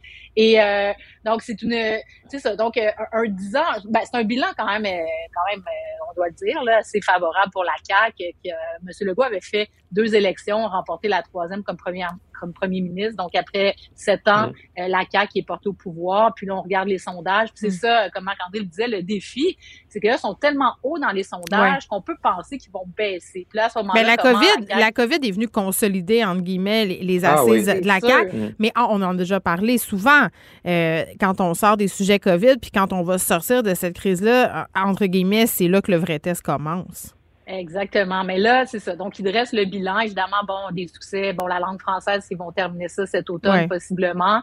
La santé, c'est sûr que, bon, la pandémie. Mais on annonce aussi le virage vers les régions, l'emploi, donc qui est l'obsession, euh, l'économie, là, qui est l'obsession du premier ministre. Donc, il a annoncé ses chantiers pour euh, aussi la mm. prochaine année. Donc, c'est sûr que pour eux, là, c'est un moment très, très festif, euh, le conseil en fin de semaine. Donc, ouais. Marc-André? Oui, ouais, j'aimerais juste revenir là, 30 euh, secondes sur Marie-Victorin. Et, comment, là, c'est sûr que M. Saint-Pierre Pamondon, là, il va passer son tour. Là. la CAQ présente quelqu'un, Québec solidaire, il n'y a pas de temps à perdre là. L'élection va être euh, quelques mois là, après le début de la nouvelle année 2022. mais ça paraît pas bien. Je comprends qu'il passe son tour parce qu'il a peur de perdre. Ça paraît pas bien. Ça, paraît pas bien, mais je pense que Québec solidaire a fait une grave erreur. Québec solidaire en disant, oui, je pense que Québec solidaire en disant, rapidement, on va présenter quelqu'un je pense que Québec solidaire vient de donner le comté à la CAQ et c'est ça qu'ils veulent pas. Il aurait peut-être été mieux Québec solidaire de laisser M. Saint-Pierre Plamondon mm. remporter Marie-Victorin, que M. Saint-Pierre Plamondon soit à l'Assemblée nationale et commence à gruger le vote de la CAQ, le vote beaucoup plus nationaliste dur. Je pense que Québec solidaire, là, quand on regarde ça froidement, je pensais pas ça la semaine passée, mais quand on regarde ça ce matin, M. Legault va aller, veut remporter ça. Je pense que la CAQ a des bonnes chances de remporter Marie-Victorin. Et là, Québec solidaire aurait dû dire, on présente pas personne, on laisse M. Saint-Pierre Plamondon que de laisser la CAQ encore une fois, euh, peut-être avoir une chance de remporter, de faire encore plus mal au Parti québécois par M. Saint-Pierre Plamondon. Est-ce qu'on sait qui euh, QS présente dans Marie-Victorin? Non, pas encore. Ça n'a pas filtré. J'ai pas vu ça. Bon. Euh, et puis, pour, juste en terminant sur Paul Saint-Pierre Plamondon, moi, personnellement, je pense depuis le début là, que c'est pas une bonne idée pour lui de se rendre euh, candidat là-bas. Mm-hmm. Premièrement, il doit faire une campagne nationale, préparer le parti, préparer le financement, les candidats. Donc, euh, aller faire une partielle où, où, ça aurait été difficile, d'une part, mais en plus d'être sur le terrain dans une micro, euh, dans une micro-région, dans un comté, c'est pas optimal à quelques mois de l'élection, d'autant plus qu'il serait rentré à l'Assemblée nationale pour un mois ou deux à peine, donc trois, quatre, cinq questions. Bon. Euh, moi, je pense que c'est un bon pari Marie de, passer tour Marie-Victorin, qui est l'ancien comté de Catherine Fournier, qui est désormais mairesse de Longueuil, elle fut assermentée en fin de semaine, comme c'est le cas d'autres maires ici. Oui, c'est ça. Donc, euh, Bruno Marchand, Catherine Fournier, Stéphane euh, Boyer et quelques autres à, l'échelle du Québec. Donc, euh, c'est vraiment la, page se tourne finalement sur une autre génération de, de politiciens. Donc, c'est des villes importantes, on l'a dit là, pendant toute la semaine dernière. Alors, c'est fait. Et puis, bon, ben Bruno Marchand, qui lui, bon, arrive en mandat avec euh, la lettre, euh, finalement, de Monsieur euh, Oh mon Dieu! Régis, il a mis le feu avant de partir! Bye bye! Exactement. ben oui. Ben moi, je trouve qu'il a bien fait parce que ça lui tient à cœur, ces ah deux dossiers. Elsie, Elsie, ah, mais attends, Elsie, Elsie va s'exprimer, puis ça sera ton tour après, Marc-André. Ben, ben tu sais, c'est des dossiers trop importants. Le troisième lien, M. Oui. Labombe était resté muet sur cette question-là. Donc, je pense qu'il voulait pas faire de l'ombre à sa candidate, Marie-Josée Savard. Mais là, maintenant, avant de partir, il donne finalement ses couleurs. Puis, sur le tramway, ben, tu sais, le tramway, c'est son bébé. Donc, euh, il avait attendu avant d'annoncer son départ que le gouvernement annonce euh, les investissements. Puis là, ben, les coûts sont en train d'exploser. Pendant les, élections, il y a eu un rapport qui montrait que le budget augmentait beaucoup. Donc, M. Labon m'a rien dit pour pas faire euh, dérailler la campagne électorale, mais donc s'exprime à la fin moi, je trouve que c'est bien correct. J'ai pas aimé la réaction de la CAQ. J'ai trouvé, là, franchement, Geneviève Guilbeault qui dit, bon, ça va faire du bien. Puis, euh, tu sais, de dire qu'il est ta mère, et etc. Là, moi, je, quasiment bon débarras, finalement? Ben, c'est ça. Non, moi, je, non. ben, moi, je trouvais que ça faisait très après moi le déluge. Genre, quelqu'un qui sème la zizanie, puis après, il s'en va à son chalet je veux dire, il y a différentes choses. Là. De un, là, dans la lettre là, de, de 10-15 pages, on se dit, là, c'est long, ça finit plus. Là. Hmm. Dans la lettre, il n'y a rien de nouveau. Là. Monsieur Labaume, il est pour le tramway, puis le troisième lien, il n'a jamais été pour, puis c'est tout le temps comme OK, je vais faire avec. Hmm. Moi, ce que je comprends pas, c'est que jeudi, là, il, a, a, reçu une belle médaille de l'Assemblée nationale, puis il dit Je quitte, là, vous me verrez plus, je décroche, je m'en vais, euh, sayonara. Euh, mais euh, le lendemain, il envoie la lettre, tu sais.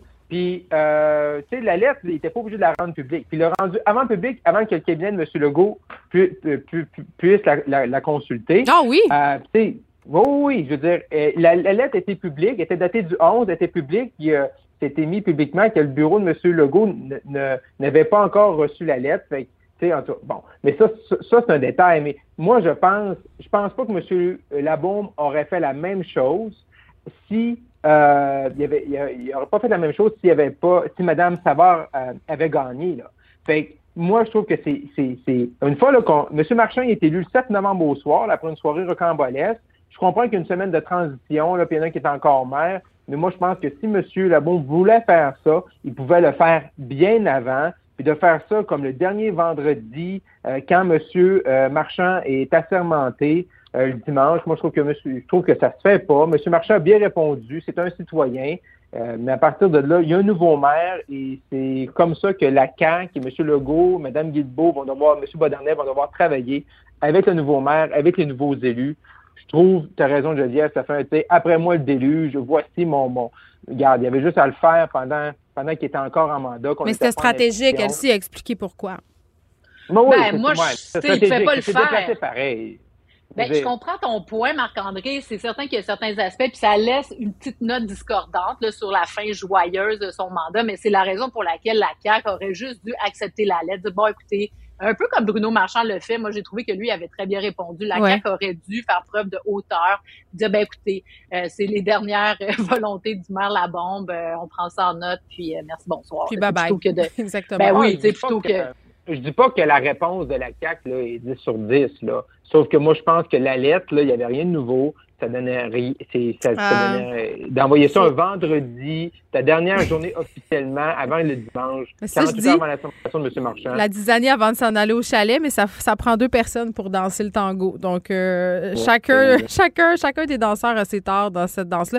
Euh, un euh, à qui on devra dire bye-bye aussi, c'est Gaétan Barrette euh, qui a fait un discours euh, pour annoncer son départ euh, de la vie politique. Un, un discours qui a été, bon, euh, hautement surveillé, j'allais dire, par sa chef euh, Dominique Anglade, Mhm. là, Marc-André. Oh. C'était quand même quelque chose, Oh. là. Oui, oui, Mme Anglade était là pour surveiller que Oui, tout oui. se passe bien, ça c'est clair. Euh, non, c'est- ça nous a fait un, un- un gros, un gros, euh, un gros week-end de Hmm. politique. Pas là. de problème d'ego, hein, M. Barrette, quand même. Non, non, mais tu sais, il a quand même expliqué là, qu'au départ, il voulait faire deux mandats. Fait qu'il en aura fait un au gouvernement, un dans l'opposition, que c'était que tout ça était décidé depuis belle lurette, là, qu'il allait faire un, un- un- un double mandat, puis que là, c'est le temps pour lui de quitter, puis qu'il voulait pas.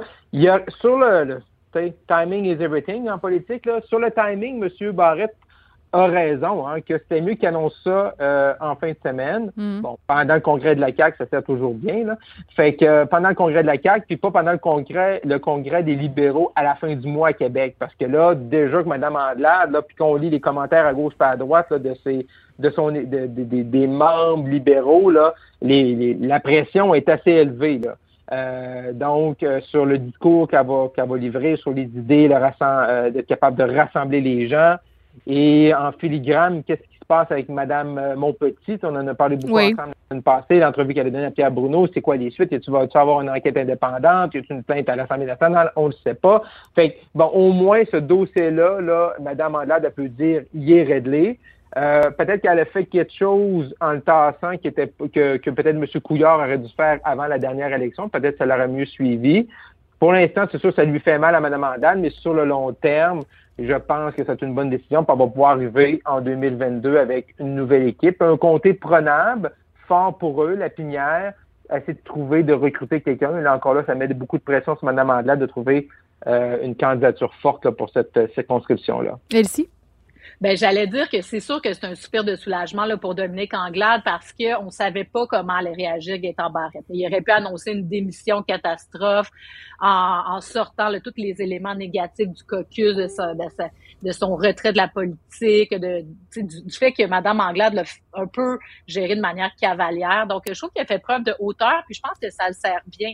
Donc, euh, aujourd'hui, dans le fond, tout le monde a un peu souligné hier, même chose, c'est son départ. Puis ça lui a permis de faire, de dresser un peu le bilan de son action politique. Donc, euh, je pense que ça a été un personnage hautement controversé de la politique québécoise. C'est sûr que le ministère de la Santé, c'est un gros morceau. Les réformes en santé, Oui. c'est difficile là, de, de puis surtout avec ce qui s'est passé euh, dans les CHSLD, tout ça, beaucoup ont accusé la réforme. Barrette. Oui. Ben oui, donc euh, toutes les coupures. Euh, Lui, ça lui a permis de dire que bon, il aurait peut-être pas tout fait de la même manière. Il a été pris dans l'austérité, qui était pas non plus, euh, ce qui n'était pas de sa faute ultimement. Donc, euh, je pense que c'est une sortie réussie pour lui ultimement. Puis c'est ce qu'on peut souhaiter de mieux finalement aux gens qui se présentent en politique. Si même un personnage comme lui a été si controversé, puis qu'on peut finalement partir, puis que ça se termine bien, je pense que c'est ça qu'on souhaite tous. Donc, pour Mm. Dominique Anglade, euh, c'est vraiment là, un crochet vert là, sur, euh, disons, son parchemin Mm. vers la suite, euh, parce que là, bon, le dossier Barrette est réglé. Puis comme Bon. Marc-André le dit, c'est important, tu sais, ça, ça va pas voler le, le spectacle lors de son congrès euh, à la Ouais. fin du mois. Donc, euh, ça, c'est réglé. Bon, je retiens euh, d'aujourd'hui qu'on est sous la thématique de la transition là, que va devenir la CAQ dans les dix prochaines années, les maires des villes. Et bon, pour le Parti libéral du Québec aussi, il faudra voir qu'est-ce qui les attend suite au départ de Gaétan Barrette. Merci beaucoup, Elsie Marc-André. On se retrouve demain. À demain. À demain, bye bye. bye. Vous écoutez Geneviève Peterson. Cube Radio. Lundi, on parle avec Madeleine Pilote-Côté, que vous pouvez lire dans le Journal de Montréal et dans le Journal de Québec. Madeleine, salut. Allô, Geneviève? Tu voulais faire un retour sur euh, les larmes de Simon-Jolin Barrette?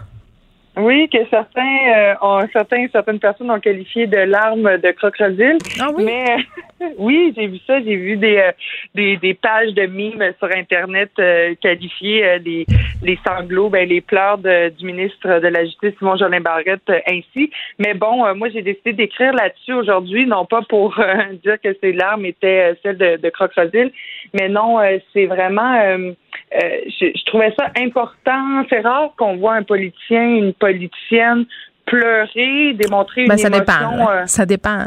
Je pourrais, te, je pourrais te parler de Justin Trudeau qui a pleuré souvent. Mais, mais c'est peut-être à cause du fait que M. Trudeau a, pleuré souvent, justement, qu'on doute peut-être un peu plus des larmes de M. Jolin Barrette. C'est comme si l'effet euh, s'était estompé. Ben c'est ça, tu sais, dans le sens où on peut y croire, on peut ne pas y croire, mais moi j'ai vu là, dans les larmes de Simon Jolin Barrette, euh, un, un, un, bel euh, exemple de vulnérabilité. Du moins, je trouve que ça témoignait de son humanité, hein, lui qui, euh, qui a souvent été euh, dit comme étant euh, un robot? euh, assez stoïque, oui, mm-hmm. qui a été comparé à un robot aussi. Là, donc quand même, je trouve que ça a démontré une belle humanité. Peut-être, peut-être, Madeleine, pardonne-moi, euh, précis dans quel contexte il a versé ces larmes-là. Je pense que c'est pas anodin non plus. Là, il parlait du tribunal spécialisé et des victimes qui venaient demander de l'aide à leur bureau de comté ou à la police. Là. Donc c'est un sujet éminemment touchant. Là, ça c'est clair. Oui, puis il a craqué vraiment au moment où il décrivait le genre de témoignage qu'on fait recevoir dans un bureau de circonscription. Puis il, disait, il, a dit, il a comme arrêté de parler, puis après il a dit à quel point euh, ça peut toucher les gens et tout ça. Il a même demandé une pause, là, euh, euh, un temps d'arrêt au président de commission pour, reprendre ses esprits. On l'a applaudi aussi en chambre quand il s'est mis quand il s'est mis à pleurer. Puis moi j'ai j'ai écrit mon article puis je lisais les commentaires en dessous puis il y a le commentaire d'une de mes lectrices, Justine Fortin je trouvais ça intéressant. Elle dit ceux qui lui reprochaient un visage de marbre, son attitude trop contrôlée, n'ont pas compris que souvent c'est pour cacher une trop grande sensibilité. Mm. Elle dit c'est ce que j'ai toujours pensé de lui. Donc il y a peut-être de ça aussi, mais moi j'encourage les politiciens, les politiciennes, tout le monde dans, dans leur milieu de travail d'exprimer leurs émotions. Oui, il faut se contrôler si on est colérique aussi. Euh, c'est la colère qui sort en premier, mais de pleurer, de montrer sa vulnérabilité, ben ça peut apporter beaucoup de choses. Moi, j'ai appris ça en pandémie. Là, je ne pleure pas tout le temps au travail, mais juste dans nos relations avec notre famille, avec nos amis, de se montrer vulnérable, de parler de nos peurs, de parler de ce qui nous dérange. Ben, en même temps, Madeleine, attends, là, c'est le monde du travail, c'est pas une thérapie. Là. Je veux dire, moi, si tout le monde est toujours en train de parler de ses états d'âme, puis de brailler, puis de capoter, puis de dire, ben là, aujourd'hui, tu sais, il y a quand même, je comprends ce que tu dis, là, à un moment donné, on n'est pas des robots, on travaille avec des humains, puis on a tendance à l'oublier. Mais le grand festival de l'émotion, moi, ça me rend profondément mal à l'aise.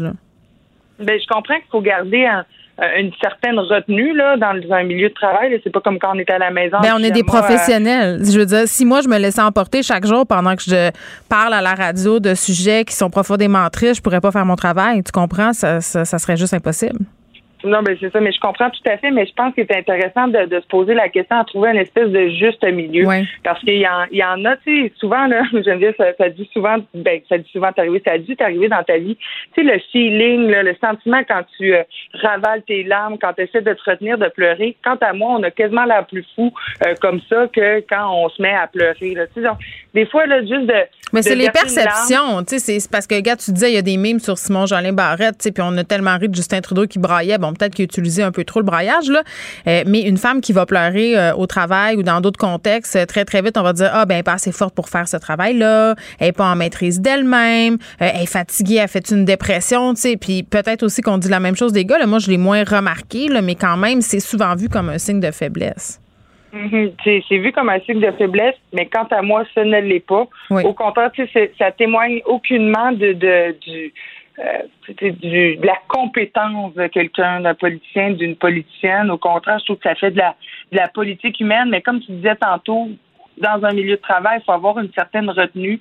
Mais ceci dit, euh, si, tu pleures devant tes collègues parce qu'il y a une situation où peut-être ils vont être plus enclins, enclines à t'aider, tu sais, à, Oh, il faut développer notre empathie, euh, puis pas juste au travail. Là, j'ai envie de dire euh, dans toutes les sphères euh, sociales. Là, souvent, on s'est tous enfermés derrière nos masques et c'est pas nécessairement pour le mieux dans, dans certains cas. Donc, bon, ça c'est une chose. Tu voulais aussi me parler dans les sujets liés au travail aujourd'hui. un monde du travail plus sain. La fameuse semaine de quatre jours. Plusieurs employeurs s'en servent pour attirer du monde. Ben écoute, euh, c'est hyper attirant là. Moi, a rien que ah oui? je trouve euh, ah ben je trouve ça merveilleux comme idée parce que mm. euh, je lisais un article du 24 heures qui a été publié vendredi, un article d'Anne-Sophie Roy, et puis elle parlait des arguments du chercheur Will Strong, qui est un chercheur anglais, par rapport à, à, la semaine de quatre jours. Puis dans cet article-là, ce qu'on peut lire, ben, en fait, c'est qu'on serait à peu près productif dans une journée de travail pendant 2 heures 53 minutes. Donc mais qu'est-ce qu'on fait les six autres heures? Ben, qu'est-ce qu'on fait? Pendu, Geneviève. Ben, on, on, parle aux collègues, on va chercher un café, on va aux toilettes, on s'installe, on lit un peu les nouvelles. Tu sais, dans le sens où. Euh, bon, on n'a pas les mêmes journées de travail, je pense. Non, mais ce que je veux dire, c'est qu'on peut perdre du temps au travail. Mais oui. Il y a beaucoup de temps qui est perdu. Si je te dis, euh, fais-moi ça le plus vite possible, euh, ben, tu vas pouvoir faire euh, la, même tâche de travail en quelques heures, comparativement à quelque mm. chose que si tu travailles 40 heures semaine puis tu es payé 40 heures semaine, c'est que c'est la semaine de 4 jours, mais avec une baisse salariale, parce que techniquement, si tu travailles moins d'heures, tu es payé moins? Non, mais tu es autant productive. En tout cas, c'est là, le, là, là, là, là, dit. moi, je, moi, j'y crois euh, sincèrement. Là, je pense que euh, ce qui explique, euh, ce qui est expliqué dans l'article du 24 mm. heures, c'est que avant, c'était des semaines de six jours. Hein, dans les années 1920, ça a changé justement. Dans les années 1920, tu travaillais puis tu mourais. C'était pas mal ça ta vie. Tu sais. Mais exact, mais dans le sens où ça peut changer. Avant, c'était la norme là, de travailler six jours par semaine mm. dans l'ère euh, industrielle, tout ça, mais tu sais, mais l'argument qui est amené à la fin de à la semaine de quatre jours, c'est toujours la concurrence à l'international, les pays où on travaille beaucoup plus. Au, Québec, on travaille quand même pas tant que ça. Là. Donc, euh, je, je sais pas. C'est une belle idée. Je sais pas si on resterait compétitif si on la mettait de l'avant. Mais moi, je sais, Madeleine, euh, qu'en tant que mère de famille, hein, ma semaine de travail, elle dure sept jours et je travaille 24 heures sur 24. Alors, j'en ai jamais de break. Et la fin de semaine, je fais des tâches. Donc, merci, Madeleine. Geneviève Peterson. Elle est aussi passionnée quand elle parle de religion que de littérature. Elle saisit tous les enjeux et en parle ouvertement. Vous écoutez Geneviève Peterson. Cube Radio. Cube Radio. En direct à LCN. 14h30, c'est le moment d'aller retrouver notre collègue dans nos studios de Cube Radio, Geneviève Peterson. Salut Geneviève. Salut Julie. Alors, il y a plusieurs assouplissements qui entrent en vigueur là, à compter d'aujourd'hui au Québec, notamment le retrait du port du masque au secondaire. Alors, si ta fille était contente, est-ce que la maman était aussi contente que sa fille? Écoute, euh, c'était vraiment. Euh, tu sais, aujourd'hui, c'était supposément une journée, euh, justement, où on a des assouplissements. Donc, techniquement, on devrait être super content, contente. Là, ça fait des mois qu'on attendait ça. Un, ma fille avait complètement oublié. Là, j'avais annoncé ça en grande pompe quand on a fait l'annonce du masque au secondaire. Oh mon Dieu, ça a dû être une belle surprise. Ben, écoute, oui, elle, je voyais dans son visage deux choses, puis ça, témoigne bien quand même du sentiment euh, mi-figue, mi-raisin dans lequel on est peut-être en ce moment. Euh, elle disait, bon, mais c'est cool, euh, enfin, on enlève le masque, puis c'est une bonne chose, mais en même temps, elle se demandait si c'était vraiment sécuritaire. Puis là, tu sais, je trouvais ça intéressant qu'on ait cette discussion-là aujourd'hui parce que la, question qu'on se pose en ce moment, c'est est-ce que je suis dans une espèce d'optique où j'ai peur parce qu'on est dans une transition, parce que ça fait des mois qu'on nous dit que porter le masque, c'est plus sécuritaire, euh, puis j'ai besoin du temps là, pour m'adapter, puis on en a déjà parlé ensemble, mm-hmm. quand on va retrouver nos habitudes d'avant, il va comme falloir une petite zone de tampon, là, où est-ce qu'on retrouve notre air d'aller, tu sais, ou réellement, euh, c'était peut-être pas tant une si bonne décision de la part non, mais euh, du gouvernement. parce que tout comme moi et comme plein d'autres Québécois, tu vois bien ce qui, regarde, ce qui, ce qui se ben, passe en Europe. C'est un peu ça. Ce qui se passe en Europe, ce qui se passe ici aussi. On se rappelle quand même là, la France euh, qui n'écarte pas la possibilité de se reconfiner. Donc, eux, ils sont en pleine cinquième vague. Ici, on a quand même des cas qui sont en hausse. Les hospitalisations, ça va bien, mais on est euh, devant une montée quand même assez, je dirais pas fulgurante, mais c'est assez palpable pour qu'on s'en ressente, pour qu'on le voit. on le voit avec les bilans quotidiens euh, depuis la semaine passée. Donc, clairement, puis là, tu te dis, mais pourquoi? Pourquoi on prend cette décision-là maintenant, alors que Noël s'en vient, alors qu'on va avoir des rassemblements et surtout alors que les enfants, les 5-11 ans, ne sont pas encore vaccinés. Moi, c'est les deux affaires qui me dérangent le plus. je trouve ça bien fun que les enfants enlèvent leur masque au secondaire. de simple point de vue, euh, qualité de vie égoïste, je me dis, bon, mais c'est cool, ils vont faire leur cours, ça va être moins plate, ça va être moins fatigant, ça va être moins contraignant. Mais tu dis, euh, en même temps, est-ce que c'était si difficile que ça? Mais à quel prix on enlève ben, le masque? Est-ce que ta fille te parlait chaque jour, maman, je suis assez tannée, ben, je suis de porter mon masque? Exactement. Elle m'en a parlé au début, comme bien des ados. C'est des mhm. ados. Tu te fais mettre une contrainte quand tu es ado, tu roules des yeux, puis tu fais, mais là, ça n'a pas rapport, les adultes qui capotent. Là, tu là, tu t'habitues, puis tu arrêtes d'en parler. Donc, j'ai pas l'impression que c'était si compliqué que ça. Euh, puis, tu sais, il y a la question de la vaccination des enfants. Chez nous, là, moi, j'ai deux enfants au primaire qui sont pas vaccinés encore. Donc, Donc, c'est quand même un facteur de risque qui est important. Puis, deuxième affaire, l'éléphant blanc dans la pièce, quand même la question de la ventilation dans les écoles au Québec. Euh, aux dernières nouvelles, on n'a pas totalement réglé le problème de la ventilation. Il n'y a pas tant que ça de purificateur d'air parce qu'il va falloir garder les fenêtres ouvertes euh, tout l'hiver. Donc, on est vraiment dans une optique, euh, sans doute, de profiter maintenant, payer plus tard, c'est-à-dire à Noël. Est-ce que ça serait pas plate de devoir re-rentrer la pâte à dents dans le tube à Noël comme on l'a vécu l'année passée? C'est erreur politique majeure de la CAQ. Là. Moi, j'étais sur l'impression qu'il allait tout mettre en œuvre pour pas la reproduire cette année. Je dis pas que c'est ça qui va se passer, mais si ça se met à dégringoler, clairement, on pourra pas avoir les parties de Noël auxquelles on s'attendait. Donc, c'est très étrange. C'est une question de timing et à mon sens, le timing en ce moment, il est pas si, bon, euh, optimal que ça. Ah, mais je pensais que tu attendais impatiemment ta place dans un karaoké. J'irai pas. Mais non, mais attends, OK, le karaoké, il faut que je t'en parle. Moi, j'adore le karaoké. Pour vrai, là, je, je vais ah pas dire je hein? ne vis quasiment que pour ça, mais ça fait partie de mes grosses activités euh, que j'aime faire. Et là, la semaine passée, écoute, quand on a su ça là, à l'émission, j'étais là, oh, mon Dieu, je vais tellement y aller. Puis là, je me disais, ça va être quoi ma tune? Je vais te chanter sous le vent? Puis là, en tout cas, j'étais vraiment bien excitée. J'ai texté toutes mes amies, mes amis. Moi, j'ai des amis de karaoké. Euh, là, on se textait, puis on se dit, on y va. Mais là, je lis des affaires, puis à cause justement des aérosols et tout ça, tu dis, OK, mais dans le fond, euh, c'est peut-être pas si sécuritaire euh, euh, qu'on nous l'a vendu. Donc, honnêtement, je vais attendre. Je vais attendre. Je vais attendre de ah, voir comment ça se passe. Oui, oui, oui, parce que même s'il y a des plexiglas. chez vous? Ben, on peut, on peut. je vais continuer à, faire du karaoké dans mon sous-sol et dans ma douche. En attendant. Bon, on attend tes, tes stories. Exactement. Mais pas trop. Regardez pas trop mes stories de karaoké dans mon sous-sol. C'est pas très bon. Merci beaucoup, Geneviève. Bon après-midi à toi. Bye bye. Geneviève Peterson. Rebelle dans l'âme, elle dénonce l'injustice et revendique le changement jeune de 16 ans qui est mort euh, hier soir dans le secteur de Saint-Michel à Montréal à la suite de coups de feu. Qu'est-ce qui peut expliquer l'apparente montée de la violence à Montréal? Euh, on connaît désormais l'identité de ce jeune-là, Thomas Trudel. 31e euh, homicide à survenir en territoire montréalais depuis le début de l'année. Et je refais une petite mise en contexte, là, même si on l'a vu un peu partout dans les nouvelles. ce jeune homme-là qui revenait d'une sortie au parc avec ses amis. ce qu'on sait, c'est qu'il y aurait eu un bref échange verbal entre celui-ci et une personne qui l'a rencontré euh, qui venait à sa rencontre finalement pendant qu'il marchait. Moi, un coup de feu a été tiré euh, vers ce jeune homme. On est avec Maria Mourani, qui est criminologue, sociologue. Bonjour, Madame Mourani. Bonjour. Bon, évidemment, euh, c'est très, très inquiétant euh, de voir euh, ce meurtre-là. Un jeune homme, 31e homicide à survenir en territoire montréalais. On parle de cette montée de la violence à Montréal. Ça a été un enjeu pendant l'élection municipale. Puis je sais que c'est un problème qui est multifacette. Là, on peut pas expliquer ça en deux minutes, mais est-ce mm-hmm. qu'on peut faire un peu de mise en contexte pour savoir comment et si on peut l'expliquer, cette montée de la violence? Ben, en fait, euh, elle est, euh, comme vous le dites, multifactorielle. Ben oui. tout d'abord, euh, on voit que bon, depuis à peu près septembre 2020, on a commencé à constater progressivement, et puis ça s'est comme intensifié au mois de mai, juin, juillet, août. Août, ça a été un peu un pic là mm-hmm. de, de ces fusillades là. Euh, c'était quand même assez clairement explicite qu'on avait un conflit entre euh, euh, certaines cliques dans des dans des gangs, hein, dans certains mhm. territoires, et ça se répandait un petit peu dans, dans ça irradiait hein, un petit peu dans, dans, le Grand Montréal. Ouais, puis la pandémie, puis les médias sociaux, puis tout ça a escaladé. Là.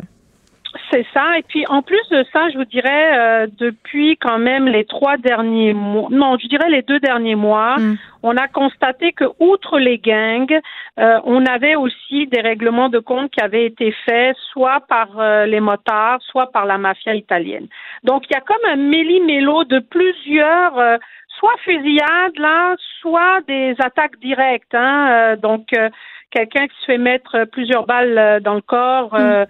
mais sans qu'il y ait forcément comme des drive-by shooting qu'on appelle. Ouais. Alors, et, et, en plus de ça, vous avez eu des attaques au couteau qui ont été faites et, euh, par, et certaines attaques n'étaient pas liées à des groupes criminels. C'est ça. Donc euh, voilà, comme par exemple euh, ce jeune, on sait pas trop. Mais ça, ça m'embête un Euh, peu, ma- Madame Mourani. Je m'explique, ok? Tu sais, on dit partout, ben apparemment c'était un jeune sans histoire, c'était un jeune qui était pas lié à des gangs. Donc je- apparemment, là, ce qu'on sait à venir jusqu'à Mhm. maintenant, euh, que ce soit un jeune sans histoire ou un jeune lié à des gangs de rue, que c'est des jeunes qui décèdent par arme à feu à Montréal, c'est pas plus acceptable quand c'est un membre euh, d'un gang de rue ou quelqu'un qui est lié à là. Mhm. Non, tout à fait, tout à fait. Mais euh, lorsque c'est lié à des membres de gang, on On, sait. ben, on comprend plus, on comprend plus la comprend, dynamique. Mais, mais là, C'est c'est, on se dit, bon, euh, Thomas Trudel, qui apparemment là, était un jeune sans histoire, tu dis c'est une victime, entre guillemets, euh, collatérale. Là, on ne connaît pas l'âge de l'assaillant euh, de M. Trudel, de ce jeune homme-là. On ne sait pas, euh, bon, euh, s'il était mineur ou majeur, mais que les jeunes aient accès comme ça à des armes à feu, ça, c'est un problème. Là. Qu'est-ce qu'on peut faire pour s'attaquer à ça? Tout à fait, ça c'est un problème. C'est-à-dire le cœur du problème de ce qu'on voit depuis, euh, disons, le début de l'année, c'est l'accessibilité aux armes à feu. Bon, quand on parle des gars du crime organisé ou des gangs, on sait que euh, c'est ils ont cette facilité-là accès, à avoir accès. Voilà.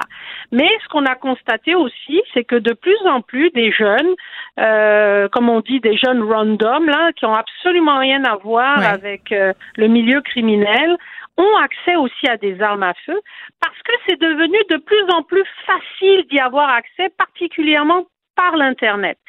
Je m'explique. En fait, il y a soit tu la fabriques toi-même, donc il y a ceux qui sont capables de la fabriquer eux-mêmes à partir de certains kits, hein, des kits euh, tout préparés avec des petits morceaux, des petits morceaux du gun et tout, et même ils sont capables avec les imprimantes 3D maintenant de fabriquer l'armature polymère. Donc, et en plus c'est des armes qui coûtent pas cher. Donc euh, au fond, tu peux même te procurer l'arme via le, le web euh, et tu peux aussi la fabriquer, Hmm. soit complètement, soit en pièces plus détachées. donc c'est très facile puis c'est, pas cher mais là euh, on parle beaucoup là, justement que ces jeunes là souvent euh, ben, ils manquent de ressources qui font partie, si on veut, des gangs parce qu'ils cherchent une façon de se sortir de leur milieu défavorisé, parce qu'ils veulent aussi avoir un sentiment d'appartenance. Souvent, euh, ce sont des valeurs qui sont fortes euh, auprès de ces organisations-là. Euh, je pense que tout le monde s'entend pour dire qu'il faut plus de soutien, mais je regarde la couverture médiatique qu'on fait de ces événements-là, c'est normal de les couvrir, mais ça donne comme une image de Montréal, comme si c'était une ville du tiers-monde où c'est vraiment dangereux, les gens sont inquiets. Et où la balance à un moment donné? Ben oui, c'est vrai, vous avez raison que parfois, c'est ça le grand problème, c'est qu'au fond, lorsqu'on a euh, Lorsqu'on est dans une ville où on n'est pas habitué à avoir ce genre de phénomène-là, c'est-à-dire parce que c'est ça, c'est qu'il faut remettre en contexte. Euh, depuis les 15, même je dirais les 20 dernières années, on n'a jamais eu ce genre de situation à Montréal, sauf durant la période de à peu près deux ans, il y a plusieurs années de ça, où il y avait une guerre à l'intérieur de la mafia. Ouais. Mais chez les gangs, ce qu'on voyait, c'était des épiphénomènes. On se tire un peu dessus, puis ça s'arrête. On se tire, ça s'arrête. Pourquoi? Parce qu'il y avait une entente informelle entre les motards, la mafia, puis les gangs de rue. Il y avait comme une espèce de pax qui se Oui, puis là, d'entendre récemment la police faire un appel au calme, dire à la mafia, dites au monde de se calmer. Moi, je sais pas, là, je me mets à la place de ma mère qui habite à Robertval puis qui voit ça aller, puis elle se dit, mais OK, on a perdu le contrôle à Montréal, là, c'est la guerre civile. Non, non, on n'a pas perdu le contrôle, quand même pas. Euh, c'est qu'on n'est pas habitué à voir ça. Ce qui se ça. passe cette année, ce qui se passe cette année, c'est que euh, c'est que les, les, les gros joueurs comme les Hells, comme les, la mafia italienne, comme Syndicate, qui est, qui est un groupe un peu buffer entre les motards puis la rue, ben, Ouais. ces groupes-là semblent avoir un petit peu perdu le contrôle avec les plus jeunes, les nouveaux joueurs, les plus impulsifs, c'est les ados et puis Ben, jeunes adultes. Ils veulent faire leurs preuves. Mais pas ça seulement, c'est que moi, quand je suis sur le terrain, ça fait longtemps que Ouais. les gars me disent, nous autres, on en a marre des motards. On en a marre de se faire dire, euh, Ah ouais, hein. Syndicate aussi, ouais, ils en ont marre. Ils ont dit, un, un jour, là, on va tous les envoyer paître, là. Et, et un jour, c'est ce qu'on est en train de voir maintenant. Moi, je vous parle de discussions que j'ai pu avoir lors de mes enquêtes il y a trois, quatre ans de ça, vous voyez, puis le ressac, c'est maintenant. Ça, c'est sans compter aussi des, des euh, décisions politiques euh, des gouvernements fédéraux et provinciaux qui ont été pris et qui étaient des erreurs. Exemple, l'élimination ou la diminution des effectifs dans certaines escouades, comme Eclipse, ces escouades-là qu'on a accusées de faire du profilage racial. Donc les gens, les, décideurs ont eu un petit peu peur et puis ils ont comme euh, affaibli ces ressources-là. Ça, c'est sans compter le fait qu'on constate sur le terrain, puis c'est pas documenté scientifiquement encore, mais c'est moi je l'entends beaucoup parler de ça sur le terrain, c'est le désengagement policier dans certains quartiers. Et ça, c'est ça, c'est dangereux parce que hmm. lorsque les policiers décident de ne plus s'engager, de ne plus intervenir, de ne plus faire ce qu'on appelle des interventions préventives dans les quartiers, ben on se retrouve avec des groupes qui prennent le contrôle. qui prennent le lead, puis qui, justement, le, mais est-ce qu'on pourrait pas s'inspirer, parce que vous parlez d'erreurs politiques, on pourrait s'inspirer peut-être de ce qui se fait ailleurs. Il y a d'autres grandes villes qui ont eu ce type de problème-là. Qu'est-ce qu'ils ont fait? Ben oui, il y a eu de. Ben écoutez, les États-Unis, euh, c'est l'exemple, euh, c'est l'exemple euh, parfait. Mais bon, on peut pas dire qu'ils ont forcément réussi. Ben hein, non, moi je dirais pas ça, non. Vraiment pas, vraiment pas, parce que vraiment il y a, ça n'a pas été, ça a pas été un grand succès. Eux autres, c'est vraiment la matière, la manière, pardon, forte là. Oui, mais ça creuse le fossé. Tu sais, je veux dire là, toute la campagne municipale, c'était sur rebâtir les ponts entre la police puis différentes communautés. Tu sais, je pense que c'est vers là qu'il faut aller là. Tout à fait, tout à fait. Puis moi, je pense qu'au fond, au Québec, on n'a pas tout mal fait, hein, parce qu'on a quand même, euh, euh, on n'a pas trop, c'est-à-dire, on a encore des choses à faire, mais on a quand même fait des bonnes choses au niveau prévention. Le gros problème, c'est le mm. sous-financement de la prévention. Hein. Alors ça, ça, ça, il faut continuer, que ce soit dans les écoles euh, euh, que ce soit euh, dans les familles, etc. Il faut continuer. Par contre, je vous dirais, il, il faut qu'on continue à travailler en concertation, même si ça se fait déjà dans certains quartiers, par exemple, il y a certains quartiers, il va y avoir des tables de concertation où la police va s'asseoir, où les intervenants de rue vont s'asseoir. Donc ça, on revient toujours à ça. fonctionne. On revient toujours à ça. Euh, le dialogue, euh, puis l'approche répressive. Euh, il faut mettre fin à ce problème-là, mais il faut qu'il y ait des initiatives qui se déroulent en amont, là, justement. Et on aurait pu continuer. On va vous réinviter pour parler de tout ça. Maria Mourani, merci, qui est criminologue, sociologue. On, on, revenait sur le cas de ce jeune homme, Thomas Trudel, 16 ans, qui est mort à une rue de chez lui. Hier soir, il revenait d'une sorti au parc avec ses amis. Il a été atteint par balle dans le secteur du quartier Saint-Michel à Montréal. Évidemment, condoléances à sa famille et à ses amis. Joignez-vous à la discussion. Appelez ou textez le 187 Cube Radio 1877 827 2346. Hello. Léa Strisky. Mais je veux que tu le saches que ça a un effet. Mathieu Cyr. Ouais, mais ça, c'est vos traditions, ça. La rencontre. Il y a de l'éducation à faire. Faut avouer que je suis pour la démarche. La rencontre Strisky-Cyr. Salut à vous deux. Salut. Bon, très, très contente de vous retrouver en ce beau lundi. Euh, malheureusement, pour parler euh, d'un truc pas très jojo, là, le concert de Travis Scott qui a fait une autre victime, une dixième victime, Mathieu. Oui, c'est un concert. La production s'appelait le Astro World à Houston, au Texas. Euh, ça a eu lieu il y a quelques jours, slash euh, semaines. Et mm-hmm. puis, euh, il y a eu des gens qui se sont fait piétiner puis pendant le spectacle et il y en a qui sont morts. Il y a eu plusieurs dizaines, voire centaines de blessés. Et au début, le bilan était de huit morts et neuf morts. Et là, mm-hmm. pourquoi on en reparle aujourd'hui, c'est parce que c'est ça a monté à dix morts et la dixième victime, c'est un petit gars de, de 9 ans euh, évidemment, ça frappe, euh, ça frappe l'imaginaire. Moi, j'ai une fille de J'ai plein de questions. J'ai plein de questions. Qu'est-ce que fait un enfant de 9 ans à un concert de Travis Scott? en tout cas, je ne connais pas beaucoup sa musique, mais il me semble que c'est pas tellement une place pour les enfants. Lui, il n'est pas connu en plus pour euh, genre un peu inébler la foule pendant ses concerts. Il me semble que ça a pris longtemps avant qu'il arrête le spectacle. Oui, mais justement, c'est ça le problème. C'était c'est pour ça que je voulais en parler parce que je me pose la question, c'est quoi la responsabilité d'un artiste euh, quand quelque chose du genre arrive? Ben, il s'en rendait-tu compte que ça se passait? Ben, voici un bémol là-dedans, c'est que justement, Travis Scott, non seulement c'est un artiste, mais c'est aussi le producteur de l'événement. Fait qu'en tant que tel, quand tu es sur scène tu vois que ça dégénère, tu plus juste quelqu'un sur le payroll qui vient entertainer le public. Tu es, hmm. quelqu'un qui fait partie de l'organisation. Fait qu'à partir de ce moment-là, faut que tu lâches ton chapeau d'artiste, tu mettes celui de producteur, puis tu hmm. vois que les, les, grilles bougeaient. C'était dans le fond, c'était pas la place habituelle où est-ce que ça. C'est d'habitude, il y a tout le temps ce qu'on appelle un mosh pit en avant euh, de la scène. C'est là que ça brasse, c'est là que tout le monde se saute dessus. Mais là, c'était dans le fin fond. Ça s'étendait un peu partout, puis tu entendais hmm. des cris de panique. À partir de ce moment-là, Euh, au lieu de continuer le show, puis en plus, il y a Drake qui est monté sur scène, puis qui a dit Comment la gang, euh, nanana, Arrêtez. dans, dans le style de. Non, non, il a des Ah, pas arrêté? Mon Dieu Seigneur. Aller plus loin, tu sais. Et euh, c'est pour ça que les deux présentement sont en retrait. Le présentement, Travis Scott, il sort pas de chez eux. Il y, avait un spectacle Mm. à Las Vegas en fin de semaine. Il l'a annulé.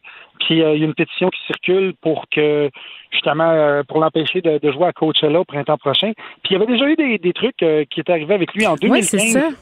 À Chicago et en 2017 en Arkansas. C'était deux festivals de musique dans lesquels il est arrivé des espèces de pseudo-émeutes comme ça où ça a mal viré. Fait que euh, moi, effectivement, sachant cela, euh, si ma fille de 8 ans tripe dessus, ben je vais dire, regarde, on va le regarder à la télé. Ouais, euh, puis à ma question, qu'est-ce que faisaient des enfants à ce spectacle-là? Là, euh, Frédéric, le recherchiste, me souligne qu'il faisait des trucs avec McDo, hein, notamment pour faire la promotion des fameux joyeux festins. Faisait aussi de la promo pour le jeu en ligne euh, Fortnite. Donc peut-être euh, la raison pour laquelle des jeunes fans se- trouvaient là. Ben, sûrement, mais d'après moi, il va perdre ces contrats-là. euh. En tout cas, je ne sais pas ce qui va arriver avec ça, mais j'aimerais pas. J'aimerais pas être dans ces culottes. Non, mais McDo, il a déjà terminé son contrat. Là.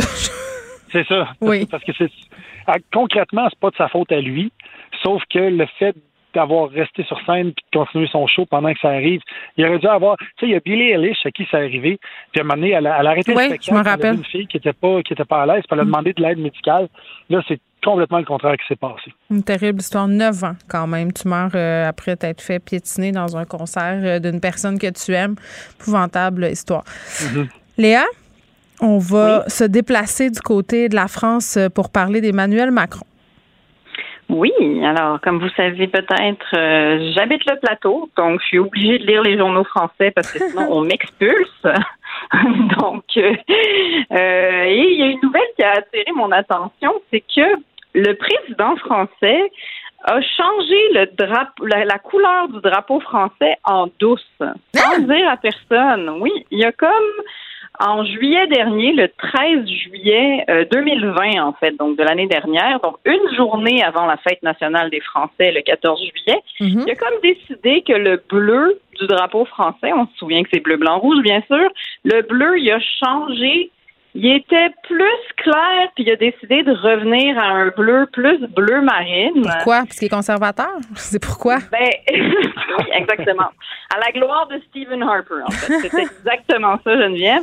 Non, il a décidé de le changer parce qu'en fait, le bleu avait toujours tiré vers le bleu marine, plus le bleu cobalt, en fait, Ouais. on l'appelle.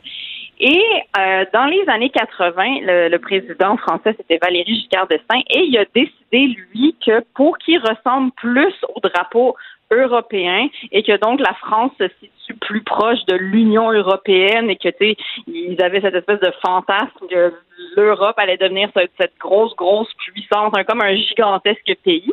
Ben, ils sont allés vers ça. Puis là, Macron, il a décidé comme, sais quoi, les valeurs européennes, ça ne doit pas surpasser le nationalisme français. Alors, nous allons le changer et revenir à ce que c'était. Mais là, non seulement c'est un détail, mais alors en France, généralement, un détail, ça va jamais rester un détail. Si on trouve un détail, là, on va le regarder avec une loupe. Puis là, on va se poser des questions dessus. Puis là, on va ouvrir des vieux livres poussiéreux. Puis là, on va se mettre à chicaner entre royalistes et républicains. Puis là, c'est ça, ça va finir tard. Puis on va manger pendant trop longtemps. Fait que là, c'est ça qui est en train d'arriver. Puis c'est ça qui me fascine. Parce que s'il avait pas fait ça en douce, ben ça aurait été correct, tu sais. Bon, il se serait engueulé pendant quelques heures. Puis après, il serait passé à autre chose. Mais comme si là, personne allait le remarquer. c'est un peu. Ben, c'est Ben, ça, exact. Ben, c'est une nuance. Tu sais. Mais ça a quand même pris un an avant qu'ils s'en rendent compte. là. Ben, c'est ça. Sont-ils daltoniens? Qu'est-ce qui se passe? Je sais pas. À un moment donné, il y a quelqu'un qui a levé la main puis qui a fait comme si moi ou le bleu, il était pas, il était pas comme ça avant, là. Qu'est-ce qui se passe? Mais, puis ils sont en train de changer les drapeaux en douce aussi. Fait que je sais pas. Il y a du monde qui a coulé la nuit qui s'en va changer des, des drapeaux comme dans la guerre des trucs la nuit, là. Je sais pas ce qu'ils vivent, les Français, mais voilà. C'était les, les nouvelles de la France. Imagine si on faisait la même chose avec notre drapeau euh, fleur d'Élysée, ça passerait pas pantoute. Mais va-tu falloir qu'on le fasse? C'est ça la question. Parce que, tu sais, des fois, notre bleu, là, il est pas sans rappeler la France, la fleur de lys, tout ça. Fait que moi, en tout cas, je surveillerais ce que le premier ministre fait la nuit parce que d'après moi, c'est ça qu'il fait lui aussi. Tellement, tellement, euh, tu sais, on- je- beaucoup de bruit pour rien, c'est ce que j'ai envie de dire. Il aurait pu comme garder son petit bleu, prendre sa petite tisane puis se réveiller euh, le 14 juillet. Mathieu, tu avais quelque chose à ajouter? Ben, je- si on change la couleur du drapeau du Québec, moi, je vote pour le vert. Je trouve que c'est une belle couleur d'espoir. euh, c'est une couleur qui calme. Ça a l'air que tu es plus productif quand tu es entouré de vert. Mm. Fait que j'irais pour ça. C'est la couleur de l'environnement aussi. Fait qu'il y a des woke qui seraient super contents. OK. Merci à vous deux. À demain. Merci, à demain. Bye. Culture et société. There were moments when I was writing the record, or I would listen back to something and be like, that might be a bit too private, that might be a bit too, you know, too about myself and stuff to put out. But nothing is as scary as what I've been through over the last two, three years behind closed doors. Hmm, it's Adele, Anaïs Gertin-Lacroix. Geneviève. Salut.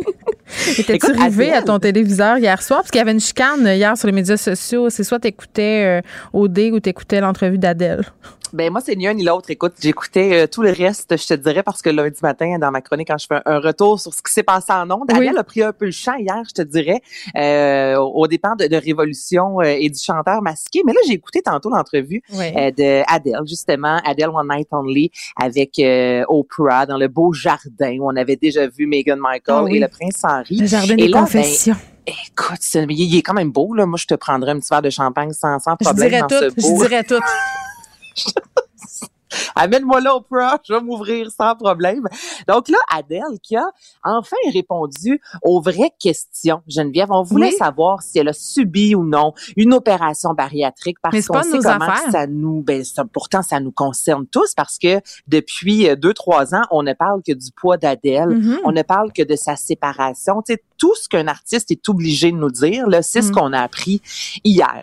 Je te blague un peu, mais quand même, Adèle, tu sais, est revenue sur toutes ces, ces- ces questions-là. Mhm. Euh, là, justement, le poids, tu sais, on en parle. Elle a perdu du poids. Elle, quand même, justement, qui disait, écoutez, tu sais, quand j'avais un surplus de poids, euh, il y a des gens qui l'aimaient comme ça. Là, le fait de perdre du poids, il y a des femmes qui la critiquaient. Puis finalement, c'est qu'elle fait de l'anxiété dans la vie, comme, euh, je te dirais, peut-être un Québécois sur deux depuis le début de la pandémie, Mhm. notamment. Puis elle a commencé à s'entraîner. Simple de même, Geneviève. C'est- C'est-tu plate comme réponse, mais ça se peut que ce soit la réalité. Mais doit être à bout d'être obligée de se justifier, Hey. je dirais. Puis, tu sais, à un moment donné, là, ça fera là, les gens. Puis, le- c'est toute cette idée aussi qu'elle a laissé tomber les femmes parce qu'elle a maigri. Eh, si bas là là tu me perds sur un mot mais c'est ça tu sais donc puis elle l'a dit à un certain point tu sais j'ai passé ma vie à me justifier par rapport à mon poids tu sais que j'en ai plus que j'en ai moins Oui. je vais toujours déplaire à des gens puis Adèle a toujours eu ce franc parler là Ben, son poids a toujours été parmi les discussions l'entourant. Tu sais, c'est quand on parle d'Adèle dans toutes les entrevues, dans tous les textes, c'est toujours question de son poids. Puis elle disait, moi, ce que j'ai trouvé intéressant, c'est qu'elle revendiquait le, le fait de dire, moi, je suis pas responsable de ce que les gens, Non. euh, la perception qu'ont les gens de leur corps. Je suis pas la représentation de quoi que ce soit, tu sais. Mais c'est tellement, elle a tellement raison, mais c'est vrai qu'Adèle, elle est arrivée, puis on parlait d'elle au même titre que Lizzo. Mm-hmm. Si Lizzo devait commencer à perdre du poids, ça passerait pas. Ashley euh, Gra- Graham, mais son, son prénom, j'espère que je le dis bien, cette mannequin aussi, Mhm. euh, dit oversize, Manto, puis moi, je veux dire... euh, en Ben, cas, courbes à la bonne place. Exactement, tu sais, mais justement, on- il faut que ces femmes-là gardent ce poids-là. Donc là, elle a décidé euh, de s'ouvrir. Elle a parlé pour la première fois aussi de son divorce. Et moi, ce que j'ai vraiment trouvé, bon, en particulier, on a tous déjà fait des quiz euh, de filles d'aujourd'hui. Tu sais, euh, es-tu toujours amoureuse? Ben, elle, tu sais, c'est dans un quiz un peu comme ça avec ses amis que c'est vraiment euh, dit, je dois laisser ben, son ex-mari. Puis le fait qu'elle ose pas parler, Mm. qu'elle avait de la difficulté à parler à son enfant. T'es maman, Geneviève, je suis maman. Il y en a plein à l'écoute présentement qui sont soit maman ou papa. Puis il y a des sujets tellement difficiles à aborder avec nos enfants. Puis qu'elle, l'album qu'elle va nous sortir sous peu, l'album 30, tu sais, c'est un album qu'elle a écrit euh, racontant vraiment toutes les détresses qu'elle vivait dans les dernières années. Puis elle dit, j'espère que mon gars va vraiment écouter cet album-là, il va le comprendre parce qu'il y a plusieurs sujets que je serais même pas encore capable à ce jour euh, de lui dire. C'est juste assis un en face de l'autre, mais c'est fou comment, tu sais, avec l'art. C'est cool, j'aurais euh, plus besoin de parler à mes enfants, je vais juste leur faire jouer Adèle. t'écris, tu chantes, puis tes enfants vont comprendre. Mais c'était quand même intéressant, tu sais. Puis là, hier, il y avait un spectacle qui a enregistré. Elle disait que son fils était dans la salle, que c'était la première fois qu'elle était autant stressée. Tu sais, somme toute, ça a été une belle entrevue. Puis j'ai pas l'impression qu'il y a eu de la bullshit, si je peux me permettre. Mais Adèle, est... bon, je, je, la connais pas personnellement, mais elle ne, ne transpire pas euh, le stageage et la non-authenticité. Voilà. Exactement. Dit. Parlons de notre amie euh, Britney qui vient de poster euh, sur son Instagram un rouge à lèvres dans lequel est plantée une fourchette pour parler de la fin de sa tutelle. Bon, ben mon Dieu, c'est tellement évocateur. Oui, elle fait ça. Non, mais c'est vrai, c'est fou. Puis elle revient sur le fait qu'elle a posté trois photos d'elle dans le même chandail vert hier, puis elle s'excuse, puis elle justifie. Fait que c'est recommencé les tourments de Britney. Moi, ça me fait capoter. Il y a même un mouvement où on, on dit aux gens ne partagez pas les articles et les affaires qui parlent de Britney, partagez juste le contenu qu'elle-même partage. Mais parce que là, tout le monde se pose la question, il va se passer quoi avec la tutelle là, pour situer quelqu'un qui de, vivait sous une roche? Oui. C'est terminé. La tutelle de Britney Spears, ça s'est terminé Depuis ce week-end. ouais. De- les, mais les images, Geneviève, en fin de semaine, c'était complètement fou, là. Honnêtement. Ça, écoute, ça puis le mariage de Paris, on a eu une très grosse fin de semaine. Ben, puis il y a Lindsay Lohan qui a publié il y a quelques heures de ça la première image de elle et son euh, film de Noël sur Netflix. Donc, il y a vraiment quelque chose qui se passe présentement. En 2007, justement, je t'ai envoyé en fin de semaine une image de Oui. ces trois filles-là disant 2007 doit être fière. Oui. Les filles se reprennent en main. Mais Britney Spears, ce week-end, écoute, je me rappelle, j'écoutais justement une story sur Instagram, puis à un certain moment, mon chum, j'en fais, puis qu'est-ce que t'es en train d'écouter? Tu sais, parce qu'il y avait comme des, ça chantait, là, ça dansait, comme, c'est quoi ça? Puis je suis là, mais c'est vraiment, les gens sont festifs, les gens célèbrent vraiment le mouvement, Oui. euh, ben, Free Britney, qui a porté fruit, tu sais, puis Britney Spears, euh, on s'entend que j'espère qu'elle sera encore suivie euh, longtemps, là, quand on la suit sur les médias sociaux. On a déjà parlé, toi et moi, du fait qu'elle n'a pas l'air toujours euh, complètement apte à, à reprendre le contrôle de sa vie. Là, par moment, c'est un peu douteux. Mais on voit ça de temps, l'extérieur. On Ouais. sait tellement rien. là. On sait rien, on ne sait rien, mais ce que je sais, c'est que les fans ont vraiment fait quelque chose dans le mouvement Britney Spears, Free Britney, puis c'est beau, là, Geneviève, là.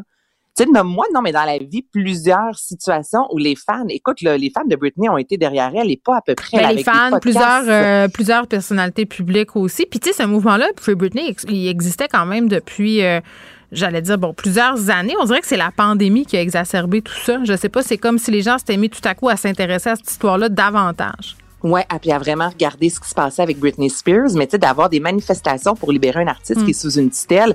Dans l'histoire, je veux dire, on, on risque pas de revivre ça dans deux jours, donc c'était quand même Non. particulier, mais c'est fini. Je sais pas, on va parler de quoi, toi et moi. Mais en tout cas, on fin va avoir, saison, euh, on va euh, avoir des choses à suivre parce que là, ce qu'elle dit, euh, Britney, dans sa publication, qui a déjà été likée presque 500 000 fois, OK? Que C'est voilà deux heures qu'elle l'a faite, là. Fait que c'est quand même, on parle de beaucoup de likes. Elle va fêter son, elle dit que c'est comme son anniversaire, puis elle va le fêter pour les deux prochains mois, puis elle souligne que ça fait 13 ans euh, que ça dure, puis qu'elle a attendu assez longtemps, puis elle remercie son avocat aussi. Elle dit que sans lui, elle, ne serait jamais arrivée là où elle est. Donc voilà, d'autres euh, stories de Britney et de photos avec elle euh, qui portent des épaulettes. Anaïs, merci. merci à vous, les auditeurs. Euh, Merci à l'équipe. On se retrouve demain à 13h. Cube Radio.